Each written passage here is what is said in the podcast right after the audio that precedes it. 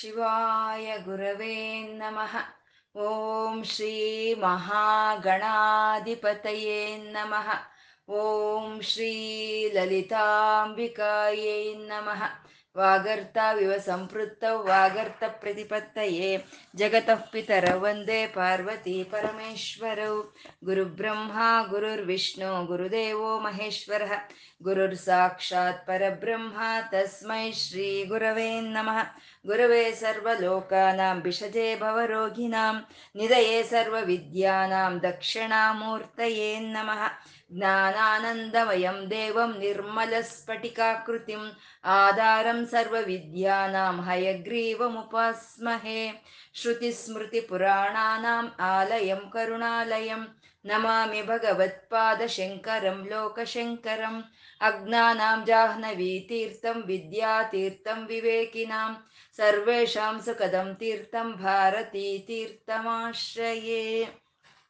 ಸಿಂಧೂರಾರುಣ ವಿಗ್ರಹಾಂ ತ್ರಿನಯನಂ ಮಾಣಿಕ್ಯಮೌಳಿಸ್ಪುರ ತಾರಾನಾಯಕ ಶೇಖರಾಂ ಸ್ಮಿತಮುಖೀಮಾಪೀನ ವಕ್ಷೋರುಹಾಂ ಪಾಣಿಭ್ಯಾಮಲಿಪೂರ್ಣರತ್ನಚಷಕಂ ರಕ್ತೋತ್ಪಲಂ ಬಿಭ್ರತಿಂ ಸೌಮ್ಯಂ ರತ್ನಘಟಸ್ಥರಕ್ತಚರಣಾಂ ಧ್ಯಾಯೇತ್ ಪರಮಾಂಬಿಕಾಂ.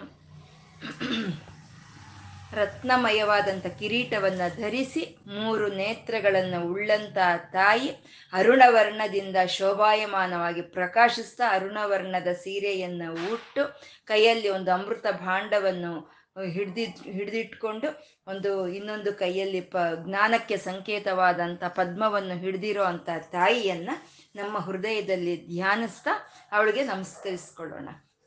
ಶ್ರೀಮಾತಾ, ಶ್ರೀ ಮಹಾರಾಜ್ಞಿ, ಶ್ರೀಮತ್ ಸಿಂಹಾಸನೇಶ್ವರಿ, ಸೃಷ್ಟಿ ಸ್ಥಿತಿ ಲಯ ಕಾರಿಣಿಯಾದ ಆ ಅಮ್ಮನವರು, ಅವಳೇ ಪರಬ್ರಹ್ಮಳು ಅಂತ ಹೇಳಿದ್ರು. ಮತ್ತೆ ಆ ಪರಬ್ರಹ್ಮಳ ಕುರಿತು ಜ್ಞಾನವನ್ನು ಕೊಡ್ತಾ ಇರೋ ಇಂಥ ಈ ಲಲಿತಾ ಸಹಸ್ರನಾಮ ಇದೇ ಬ್ರಹ್ಮವಿದ್ಯೆ ಅಂತಂದ್ರು. ಆ ಬ್ರಹ್ಮವಿದ್ಯೆ ನಮ್ಗೆ ಏನನ್ನು ತಿಳಿಸ್ಕೊಡ್ತಾ ಇದೆ ಅಂದ್ರೆ, ಶಿವ ಶಕ್ತಿ ಇಬ್ರು ಒಂದೇ, ಅವರು ಅಭೇದರು, ಅವರಿಬ್ರಿಗೂ ಯಾವುದು ಭೇದ ಇಲ್ಲ ಅನ್ನೋ ಒಂದು ಸಮಯಾಚಾರವನ್ನು ತಿಳಿಸ್ಕೊಡ್ತಾ ಇರೋವಂಥದ್ದು ಲಲಿತಾ ಸಹಸ್ರನಾಮ ಅಂತ. ಇದು ಶ್ರೀವಿದ್ಯೆಯಲ್ಲಿ ನಾವು ಯಾವಾಗಲಾದರೂ ಸರಿ, ಯಾವ ಸಮಯದಲ್ಲಾದರೂ ಸರಿ ಒಂದು ಉದಾಹರಣೆಯನ್ನು ಹೇಳ್ಕೊಳ್ಳೇಬೇಕು. ಇದು ಜ್ಯೋತಿ. ಆ ಜ್ಯೋತಿ ಅನ್ನೋದು ಕದಲಲ್ಲ. ಆ ಜ್ಯೋತಿಯಿಂದ ಬರ್ತಾ ಇರೋವಂಥ ಕಿರಣಗಳು ಅವು ಎಲ್ಲ ಕಡೆ ವ್ಯಾಪಿಸ್ಕೊಳ್ಳುತ್ತೆ. ಆ ಜ್ಯೋತಿ ಸ್ಥಾಣನೇ, ಅದ್ಲೇನು ಕದಿಲ್ ಬರಲ್ಲ, ಅದು ಎಲ್ಲಿರ್ಬೇಕೋ ಅಲ್ಲೇ ಇರುತ್ತೆ. ಆದರೆ ಆ ಜ್ಯೋತಿಯಿಂದ ಬರ್ತಾ ಇರೋವಂಥ ಕಿರಣಗಳು ಅವು ಎಲ್ಲ ಕಡೆ ವ್ಯಾಪಿಸ್ಕೊಳ್ಳುತ್ತೆ. ಆ ಜ್ಯೋತಿಯನ್ನೇ ಪ್ರಕಾಶ ಅಂತ ಕರೀತಾರೆ. ಆ ಜ್ಯೋತಿಯಿಂದ ಬಂದು ವ್ಯಾಪಿಸ್ಕೊಳ್ತಾ ಇರುವಂಥ ಕಿರಣಗಳನ್ನ ವಿಮರ್ಶ ಅಂತ ಕರೀತಾರೆ.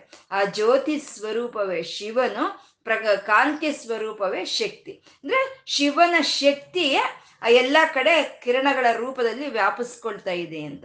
ಅಂದ್ರೆ ಶಿವನಿಗೂ ಶಿವನ ಶಕ್ತಿಗೂ ಯಾವುದು ಭೇದ ಇಲ್ಲ, ಶಿವಶಕ್ತಿಗೆ ಇಬ್ರು ಒಂದೇ ಅಂತ. ನಮ್ಮಲ್ಲಿರುವಂಥ ಶಕ್ತಿ ಬೇರೆ, ನಾವು ಬೇರೆ ಅಲ್ಲ ಅಲ್ವಾ. ನಮ್ಮ ಶಕ್ತಿ ನಾವು ಎರಡು ಒಂದೇನೆ. ಮಾತಾಡಿ ಅಂತ ಹೇಳಿದ್ರೋನೋ ಅಥವಾ ಹಾಡಿ ಹೇಳಿ ಅಂತಂದರೆ, ಅಯ್ಯಯ್ಯೋ ನೀವು ಮುಂಚೆನೇ ಹೇಳಬೇಕಾಗಿತ್ತು, ನನ್ನ ಮಾತಾಡೋ ಶಕ್ತಿಯನ್ನು ನನ್ನ ಹಾಡೋ ಶಕ್ತಿಯನ್ನು ಮನೇಲಿ ಬಿಟ್ಟು ಬಂದಿದ್ದೀನಿ ಅಂತ ನಾವು ಹೇಳೋಕ್ಕೆ ಆಗಲ್ಲ ಅಲ್ವಾ. ಹಾಗೆ ಶಿವ ಶಕ್ತಿ ಇಬ್ಬರು ಒಂದೇ ಅನ್ನೋ ಒಂದು ಸಮಯಾಚಾರ, ಅದನ್ನ ಗ್ರಹಿಸ್ಕೊಳ್ಳೋ ಅಂಥದ್ದೇ ಶಿವಶಕ್ತಿ ಅಭೇದರು ಅಂತ ನಾವು ಗ್ರಹಿಸ್ಕೊಳ್ಳೋ ಅಂಥದ್ದೇ ಪ್ರಪ್ರಥಮವಾದಂಥ ಅರ್ಹತೆ ಲಲಿತಾ ಸಹಸ್ರನಾಮ ಪಾರಾಯಣಕ್ಕಾಗ್ಬೋದು.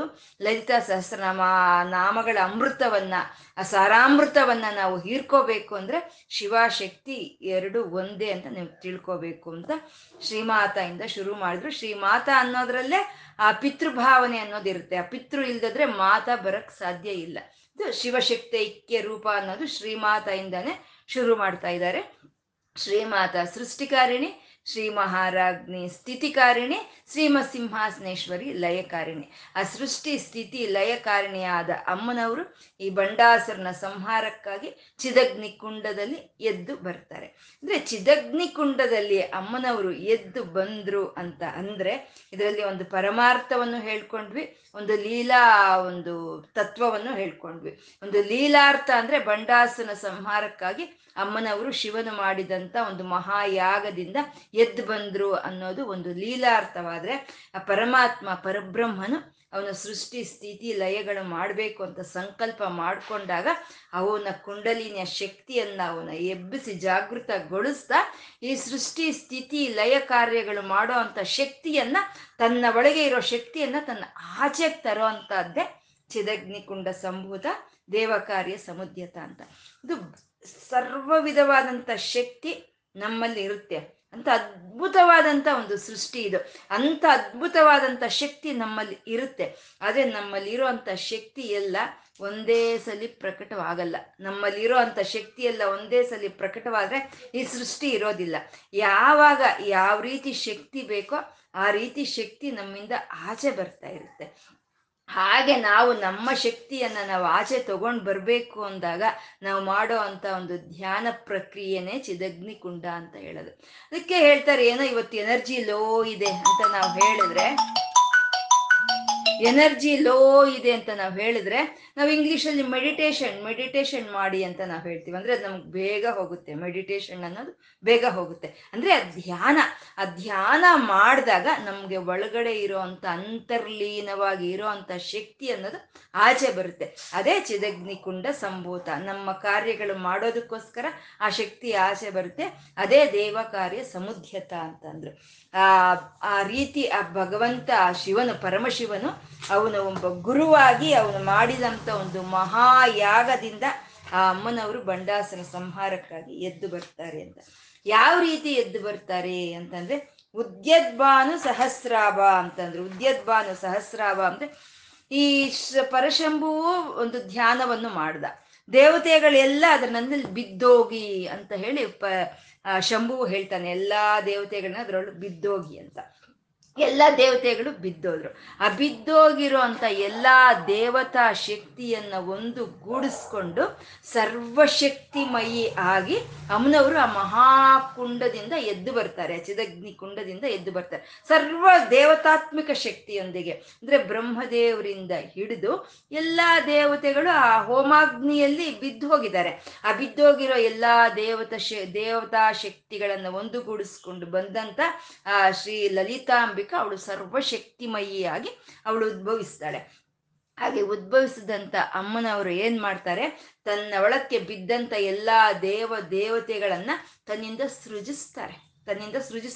ಆ ಸೃಜಿಸೋವಾಗ ಹೇಗೆ ಸೃಜಿಸ್ತಾರೆ ಅಂತಂದ್ರೆ, ಅವ್ರು ಬಿದ್ದಿದ್ದು ಹೇಗೆ, ಒಣಗೋಗಿರೋ ಕಡ್ಡಿಗಳ ಹಾಗೆ ಬಿದ್ದೋದ್ರು ಅವ್ರು. ಯಾಕೆಂದ್ರೆ ಬಂಡಾಸುರನು ಆ ಚೈತನ್ಯವನ್ನೆಲ್ಲ ಹೀರ್ಬಿಟ್ಟಿದ್ದ. ಚೈತನ್ಯ ಎಲ್ಲ ಹೊರಟೋದ್ರು ಅಂದ್ರೆ ಒಣಗೋಗಿರೋ ಕಡ್ಡಿಗೆ ಸಮಾನ. ಅದೆಲ್ಲಿ ಹೋಗ್ಬೇಕು, ಬೆಂಕಿಗೆ ಹೋಗ್ಬೇಕು. ಹಾಗಾಗಿ ಅದು ಆ ಹೋಮಕುಂಡದಲ್ಲಿ ಬಿದ್ದಂತ ಆ ದೇವತೆಗಳೆಲ್ಲ ಸಂಪೂರ್ಣ ಚೈತನ್ಯದೊಂದಿಗೆ ಎಲ್ಲರನ್ನೂ ಸೃಜಿಸ್ತಾಳೆ ಆ ತಾಯಿ ಅಂತ. ಎಲ್ಲ ಚೈತನ್ಯ ಭರಿತರಾದಂಥ ದೇವತೆಗಳೆಲ್ಲ ಅಲ್ಲಿ ನಿಂತ್ಕೊಳ್ತಾರೆ. ಇದನ್ನೇ ನಾವು ಪರಮಾರ್ಥವಾಗಿ ಹೇಳ್ಕೋಬೇಕು ಅಂದರೆ, ಈ ಶರೀರಗಳು ವಯಸ್ಸು ಆಗಿ ಹೋದ್ಮೇಲೆ ಈ ಶರೀರಗಳಲ್ಲಿ ಆ ಸಾರ ಅನ್ನೋದು ಹೊರಟೋಗುತ್ತೆ, ಆ ಚೈತನ್ಯ ಅನ್ನೋದು ಹೊರಟೋಗುತ್ತೆ, ಒಣಗೋಗುತ್ತವೆ ಶರೀರಗಳು. ಹೇಳಬೇಕು ಅಂದರೆ ಈ ಒಣಗೋಗಿರೋ ಶರೀರ ಏನಾಗಬೇಕು, ಅರ್ಪಣೆ ಆಗಬೇಕು. ಅದು ಭಗವಂತನಲ್ಲಿ ಅರ್ಪಣೆ ಆಗೋದನ್ನೇ ನಾವು ಮರಣ ಅಂತ ಹೇಳ್ತೀವಿ. ಒಣಗೋಗಿದೆ, ಚೈತನ್ಯ ಇಲ್ಲ. ಈ ಚೈತನ್ಯ ಇಲ್ಲದಲೇ ಇರುವಂಥ ಶರೀರ ಆ ಭಗವಂತನಲ್ಲಿ ಐಕ್ಯವಾಗಿ ಹೋಗುವಂಥದ್ದನ್ನೇ ಮರಣ ಅಂತ ಹೇಳ್ತಾರೆ. ಅಂದರೆ ಮರಣ ಹಾಗೆ ಐಕ್ಯವಾಗಿ ಹೋಗಿರುವಂಥ ಜೀವಿಗಳನ್ನೆಲ್ಲ ಅಮ್ಮ ಮತ್ತೆ ಸೃಜಿಸ್ತಾಳೆ. ದೇವತೆಗಳನ್ನ ಸೃಜಿಸಿದ್ಲಲ್ವ, ಆ ರೀತಿ ಸೃಜಿಸ್ತಾಳೆ. ಆ ಸೃಜಿಸೋವಾಗ ಹೇಗೆ ಸೃಜಿಸ್ತಾಳೆ, ಸಂಪೂರ್ಣ ಚೈತನ್ಯದಿಂದ ಸೃಜಿಸ್ತಾಳೆ ಅನ್ನೋದೇ ಇಲ್ಲಿ ಒಂದು ಪರಮಾರ್ಥಿಕವಾಗಿ ಹೇಳೋ ಅಂಥ ಒಂದಿದು ಚಿದಗ್ನಿಕುಂಡ ಸಂಭೂತ ಅಂತ. ಹಾಗೆ ಎಲ್ಲ ದೇವತೆಗಳು ಚೈತನ್ಯ ಭರಿತರಾಗಿ ಅಲ್ಲಿ ನಿಂತಿರಬೇಕಾದ್ರೆ, ಆ ಪರಮಶಿವನು ಧ್ಯಾನ ಮಾಡ್ತಾ ಇರಬೇಕಾದ್ರೆ ಅಮ್ಮನವರು ಆ ಚಿದಗ್ನಿಕುಂಡದಿಂದ ಉದ್ಭವವಾಗಿ ಬರ್ತಾರೆ. ಆ ಬರೋ ಅಂಥ ಅಮ್ಮನವ್ರು ಹೇಗಿರ್ತಾರೆ ಅಂತಂದರೆ, ಉದ್ಯದ್ಭಾನು ಸಹಸ್ರಾಭ ಅಂತಂದರು. ಉದ್ಯದ್ಭಾನು ಸಹಸ್ರಾಭ ಅಂದರೆ ಸೂರ್ಯನು ಬರೋದಕ್ಕಿಂತ ಮುಂಚೆ ಆಕಾಶದಲ್ಲಿ ಒಂದು ಚಿಹ್ನೆ ಬರುತ್ತೆ. ಏನು ಆ ಚಿಹ್ನೆ ಅಂದರೆ, ಅರುಣವರ್ಣ ಕಾಣಿಸುತ್ತೆ. ಸೂರ್ಯ ಬಂದಿರಲ್ಲ ಇನ್ನೂ, ಆ ಸೂರ್ಯನು ಬರ್ತಾನೆ ಅನ್ನೋದಕ್ಕೆ ಸಂಕೇತವೇ ಆಕಾಶದಲ್ಲಿ ಅರುಣವರ್ಣ ಅನ್ನೋದು ಕಾಣಿಸ್ಕೊಳ್ಳುತ್ತೆ ನಮಗೆ. ಹಾಗೆ ಇಲ್ಲಿ ಅಮ್ಮ ಇನ್ನೂ ಬಂದಿಲ್ಲ, ಅಮ್ಮ ಬರ್ತಾಳೆ ಅನ್ನೋದಕ್ಕೆ ಚಿಹ್ನೆಯಾಗಿ ಉದ್ಯದ್ಭಾನು ಸಹಸ್ರಾಭ ಆ ಅರುಣವರ್ಣ ಅಲ್ಲಿ ಕಾಣಿಸ್ತು ಆ ಚಿದಗ್ನಿಕುಂಡದಲ್ಲಿ ಅಂತ. ಆ ಅರುಣವರ್ಣ ಎಂಥದ್ದು ಅಂದರೆ, ಉದ್ಯದ್ಭಾನು ಸಹಸ್ರಾಭ ಅಂದರೆ ಒಂದೇ ಸಲಿ ಕೋಟಿ ಕೋಟಿ ಸೂರ್ಯರು ಅಲ್ಲಿ ಉದಯಿಸ್ತಾರೆ ಅಂದ್ರೆ ಎಂತ ಅರುಣವರ್ಣ ಇರುತ್ತೋ ಅಂತ ದಟ್ಟವಾದ ಅರುಣವರ್ಣ ಅಲ್ಲಿ ಕಾಣಿಸ್ತಾ ಇದೆ ಅಂತ. ಯಾಕೆಂದ್ರೆ ಒಬ್ಬೊಬ್ಬ ಸೂರ್ಯನಿಗೂ ಆ ಅರುಣವರ್ಣವನ್ನ ಅಂದ್ರೆ ಆ ಚೈತನ್ಯವನ್ನ ಹಂಚಿಕೊಡೋದು ಶ್ರೀಮಾತೇನೆ. ಅವಳಿಂದಾನೇ ಈ ಚೈತನ್ಯ ಅನ್ನೋದು ಬರಬೇಕು. ಸೂರ್ಯ ಒಬ್ಬನು ಅಲ್ಲ ಅಲ್ವಾ, ಸೂರ್ಯ ಒಬ್ಬನು ಅಲ್ಲ ಅನ್ನೋದು ನಮ್ಮ ವೇದ ವಿಜ್ಞಾನ ಹೇಳ್ತಾ ಇದೆ, ಸೈನ್ಸು ಹೇಳ್ತಾ ಇದೆ. ಒಂದು ಸೂರ್ಯ ಒಂದೇ ಅಲ್ಲ ಅಂತ, ಅನೇಕ ಕೋಟಿ ಸೂರ್ಯರು ಇದ್ದಾರೆ. ಒಂದೊಂದು ಬ್ರಹ್ಮಾಂಡದಲ್ಲೂ ಒಬ್ಬೊಬ್ಬ ಸೂರ್ಯನಿರ್ತಾನೆ. ಹೀಗೆ ಅನೇಕ ಕೋಟಿ ಸೂರ್ಯರಿಗೆ ಆ ಚೈತನ್ಯವನ್ನ, ಆ ಅರುಣ ವರ್ಣವನ್ನ ಅಮ್ಮನವ್ರು ಹಂಚಿಕೊಡ್ಬೇಕು ಅಂದ್ರೆ ಅದು ಅವಳಲ್ಲಿ ಇರಬೇಕು ಅಲ್ವಾ. ಹಾಗೆ ಅಷ್ಟು ಅರುಣವರ್ಣ ಅವಳಲ್ಲಿ ಇದೆ. ಹಾಗೆ ಉದ್ಯದ್ಭಾನು ಸಹಸ್ರಾವ ಅಂದ್ರು.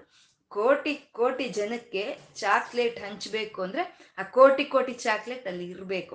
ಹಾಗೆ ಕೋಟಿ ಕೋಟಿ ಸೂರ್ಯರಿಗೆ ಆ ಅರುಣವರ್ಣವನ್ನ ಹಂಚಿಕೆ ಮಾಡಬೇಕು ಅಮ್ಮನವರು ಅಂದ್ರೆ ಅಷ್ಟು ಅರುಣವರ್ಣ ಆ ತಾಯಿಯಲ್ಲಿ ಇದೆ ಅಂತ ಉದ್ಯದ್ಭಾನು ಸಹಸ್ರಾವ ಅಂತಂದ್ರೆ ಆ ಚಿಹ್ನೆ ಬಂತು. ಇನ್ನು ಅಮ್ಮನವ್ರು ಬರ್ತಾರೆ ಅನ್ನೋಂಥ ಒಂದು ಅರುಣವರ್ಣದ ಚಿಹ್ನೆ ಅಲ್ಲಿ ಪರಶಂಭುವನಿಗೂ ಕಾಣಿಸ್ತು, ಇಲ್ಲಿ ದೇವತೆಗಳಿಗೂ ಕಾಣಿಸ್ತಾ ಇದೆ. ಇದನ್ನೇ ಅವಿದ್ಯಾನಾಂ ಅಂತಸ್ತಿಮಿರ ಮಿಹಿರ ದ್ವೀಪ ನಗರಿ ಜಡಾನಾಂ ಚೈತನ್ಯ ಸ್ತಬಕ ಮಕರಂದ ಶ್ರುತಿಜರಿ ಅಂತ ಹೇಳಿದ್ರು. ಅಂದ್ರೆ ಅವಿದ್ಯೆಯನ್ನ, ಕತ್ತಲನ್ನ ಹೋಗಲಾಡಿಸೋದಕ್ಕೆ ದೀಪ ನಗರಿ. ದೀಪ ನಗರಿ ಅಂದ್ರೆ ದೀಪಗಳು ಅಂದ್ರೆ ಸೂರ್ಯ, ನಗರಿ ಅಂದ್ರೆ ಒಬ್ರಿರಲ್ಲ, ಒಬ್ರಿರೋದನ್ನ ನಗರ ಅನ್ನಲ್ಲ, ಅನೇಕ ಮಂದಿ ಇರೋದನ್ನ ನಗರ ಅಂತ. ಹಾಗೆ ಅನೇಕ ಸೂರ್ಯರ ಶಕ್ತಿಯಿಂದ ಅಮ್ಮನವರು ಉದ್ಭವಿಸ್ತಾರೆ ಅಂತ. ಇವಾಗ ಚೈತನ್ಯ ತುಂಬಬೇಕು ಅಲ್ವಾ, ಆ ಜಡವಾಗಿರೋ ಅಂಥ ದೇವತೆಯರಲ್ಲಿ ಚೈತನ್ಯ ತುಂಬೋದಕ್ಕೋಸ್ಕರ ಅಮ್ಮ ಜಡಾನಾಂ ಚೈತನ್ಯ ಸ್ತಬಕ ಮಕರಂದ ಶ್ರುತಿಜರಿ, ಆ ಒಂದು ಪ್ರವಾಹವಾಗಿ ಚೈತನ್ಯ ರೂಪವಾಗಿ ಬರ್ತಾ ಇದ್ದಾಳೆ ಅಮ್ಮ ಅಂತ ಉದ್ಯದ್ಭಾನು ಸಹಸ್ರಾಭ ಅಂತಂದ್ರು.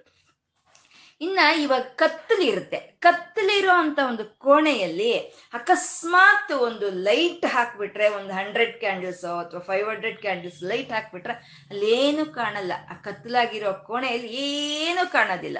ಆವಾಗ ಕಣ್ಣು ಉಜ್ಜಿಕೊಂಡ್ರೆ ಆ ಪ್ರಕಾಶಕ್ಕೆ, ಆ ಲೈಟ್ಗೆ ನಮ್ಮ ಕಣ್ಣುಗಳು ಹೊಂದ್ಕೊಂಡ್ರೆ ಆವಾಗ ಮೆತ್ತಿಗೆ ಒಂದೊಂದೇ ಏನಿದೆ ಆ ಕೋಣೆಯಲ್ಲಿ ಅಂತ ನಮ್ಗೆ ಕಾಣಿಸ್ತಾ ಬರುತ್ತೆ. ಹಾಗೆ ಎಲ್ಲ ನಿಂತಿರೋ ಅಂತ ಎಲ್ಲ ದೇವತೆಗಳಿಗೆ ಉದ್ಯದ್ಭಾನು ಸಹಸ್ರಾವ ಅಷ್ಟು ಪ್ರಕಾಶ ಅಲ್ಲಿ ಬರುವಷ್ಟೊತ್ತಿಗೆ ಅವ್ರಿಗೇನು ಕಾಣಲಿಲ್ಲ.